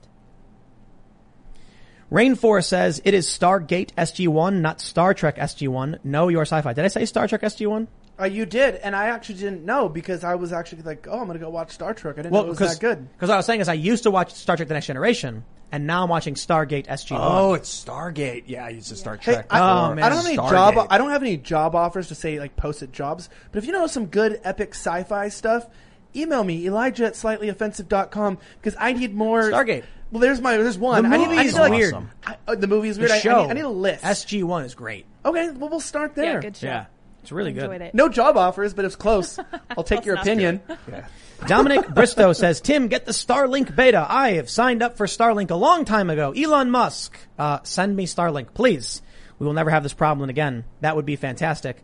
Dude, we had, uh, when Forrest was here from Recoil Mag, he had night vision. Oh my gosh. And you look up at the sky and I could see the satellites. Dude, You could see that Starlink was like, amazing. It was, was- like super high satellites. tech um, night vision goggles. I mean, you could see shooting stars. yeah, dude. It's like, it's like if you want to make a wish, don't go outside and look up. Get night vision goggles, go outside and look up. And then you're like, okay, I say I wish for this, I wish for that, uh, I wish for this and this and this and this and this. Yeah, bring a You just- list. Yeah, bring a list because you'll just, it's nonstop. It's amazing. great. Where'd Yeah. you get those? No, it was a guy who had him. He was here. Oh, Bro, Forrest, you could yeah. see the satellites. You're like, are "This these is government satellite?" issued, or is just somebody bought I don't them know. on Amazon? I don't know. You no, They're no, like no, legit ones, real top- ones. top tier, They're yeah. expensive. You can buy them like ten grand or something. Crazy. It was so cool. Blue Di- Boiler says, I assume you have security procedures in place in regards to bringing in an IT person from the outside. You know, I don't think I, I yeah, we do. Uh, I'm not entirely worried, but uh, definitely. Um, I, I, I know a bit about my infosec, so eh, I'm not. We're not going to let anybody come here. We're we're gonna, obviously. I assume we're going to get a big list of people saying they want to come, and they're going to have to go and, and, and vet some of these people before they do. I keep hearing Fauci's voice now when you talk. You're like, Droplets. You know, I droplets. Str- uh, Storm Viking says, Ian, the founding fathers didn't murder anybody. It's called war. Please learn history and stop with your liberal BS. America was founded on freedom and other amazing ideas. I mean, what about the savages? Oh, They I said mean the. Native Americans. Did, They called them that, Was yeah. that murder? Because they didn't consider them human. I don't know. I'll just say this though, that the whole idea of us Whoa, massacring what is this? the natives. Sorry, not, uh, not really true. I mean, I mean, they were not exactly the most non-hostile people. Oh, they were too. vicious. Yeah. Cannibal. Well, oh, oh, Michael Alvarez says wanted to throw Stephen, it out there. Steven Crowder literally just got his live stream deleted today for telling the truth. I'm over YouTube. What, what is the truth? Can anyone tell what, What- what, what was did he he talking say? about? Truth I don't is know what he subjective. said. but Did what they he- delete his show? I'm gonna. I'll, I heard one of his videos got taken down though. But they didn't give him a strike? Apparently not. Dude, he's like got one He's more out. strike and then they're gonna like, yup. That's why you all need to go to timcast.com and become members. So here's what we're gonna do. Um, we are going to, uh, well, I'll, I'll read this one more just because someone says, who is John Galt says, Hola. Not sure if my super chat got through to the network going in and out. Looking for admin with both IT experience and economics. I am your man. Send an email to uh, jobs at timcast.com. Uh, go to timcast.com, become a member. We're gonna we're gonna wrap this up tra- uh, quickly so that we can send we can upload the recorded version immediately. We still got, we still have to record our bonus segment for our timcast.com members. So you can follow us on Facebook and Instagram at timcastirl. Help share our videos, helps grow, and then we direct people to the website. New uh, websites coming up in the next week or so with a newsroom, and then we're going to be hiring journalists and building up that newsroom. So it's going to start very, you know, slow, and but we're gonna we're, we're to be getting there. It's really hard. I am doing all quality control myself, which means we can't grow as fast as many of these companies. You know what they do in New York? They hire someone and say, "Go hire ten people," and they just trust them to do it. I can't do that, so we got to make sure we vet all these people, and it's going to be difficult and it's slow growth. But uh, that's the plan, man. Timcast.com, become a member. You guys are going to be excited. You're going to love the new website. It, it looks amazing. I'm super stoked for it. We have an auction system because we're going to start doing events as soon as we can, which may be in the next couple of weeks. So people will be able to come out here and we've got a new security system and all this really great stuff. And, you know, we're armed to the teeth, all that good stuff. So, uh, you know, people will enjoy hanging out here for our special live events. And uh, you can follow me personally at Timcast. We will be back live tomorrow, but uh, you want to shout anything out, Elijah? Yeah, well, first of all, congrats on the website. People don't realize how important it is actually to support there because believe me, people will be gone quicker than you think. If you guys want to follow me, if you're still watching, whatever thousands of people, please go to my YouTube, slightly offensive, subscribe there. We are so shadow banned. It, I mean, and I mean, we have emails where they've called us borderline content, which means that we are close to the border of fun.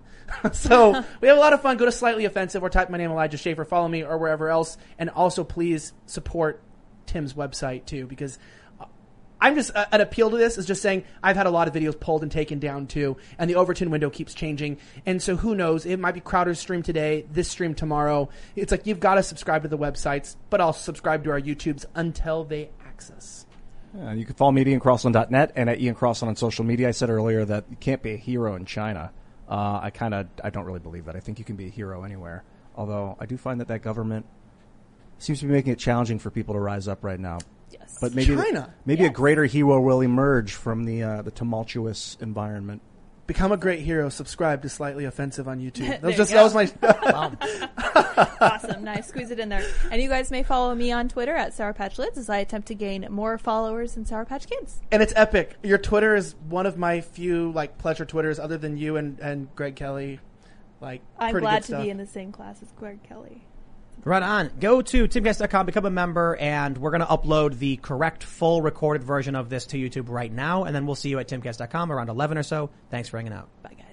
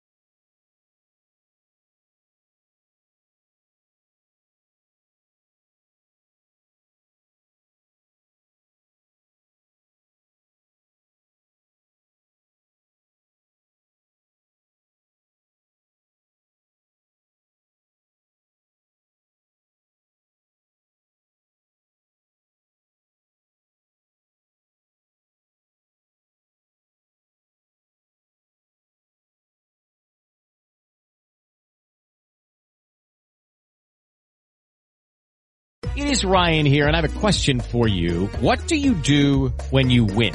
Like, are you a fist pumper, a woohooer, a hand clapper, a high fiver? I kind of like the high five, but if you want to hone in on those winning moves, check out Chumba Casino. At ChumbaCasino.com, choose from hundreds of social casino style games for your chance to redeem serious cash prizes. There are new game releases weekly, plus free daily bonuses. So don't wait. Start having the most fun ever at ChumbaCasino.com. No purchase necessary. Group. Void were prohibited by law. See terms and conditions. 18 plus.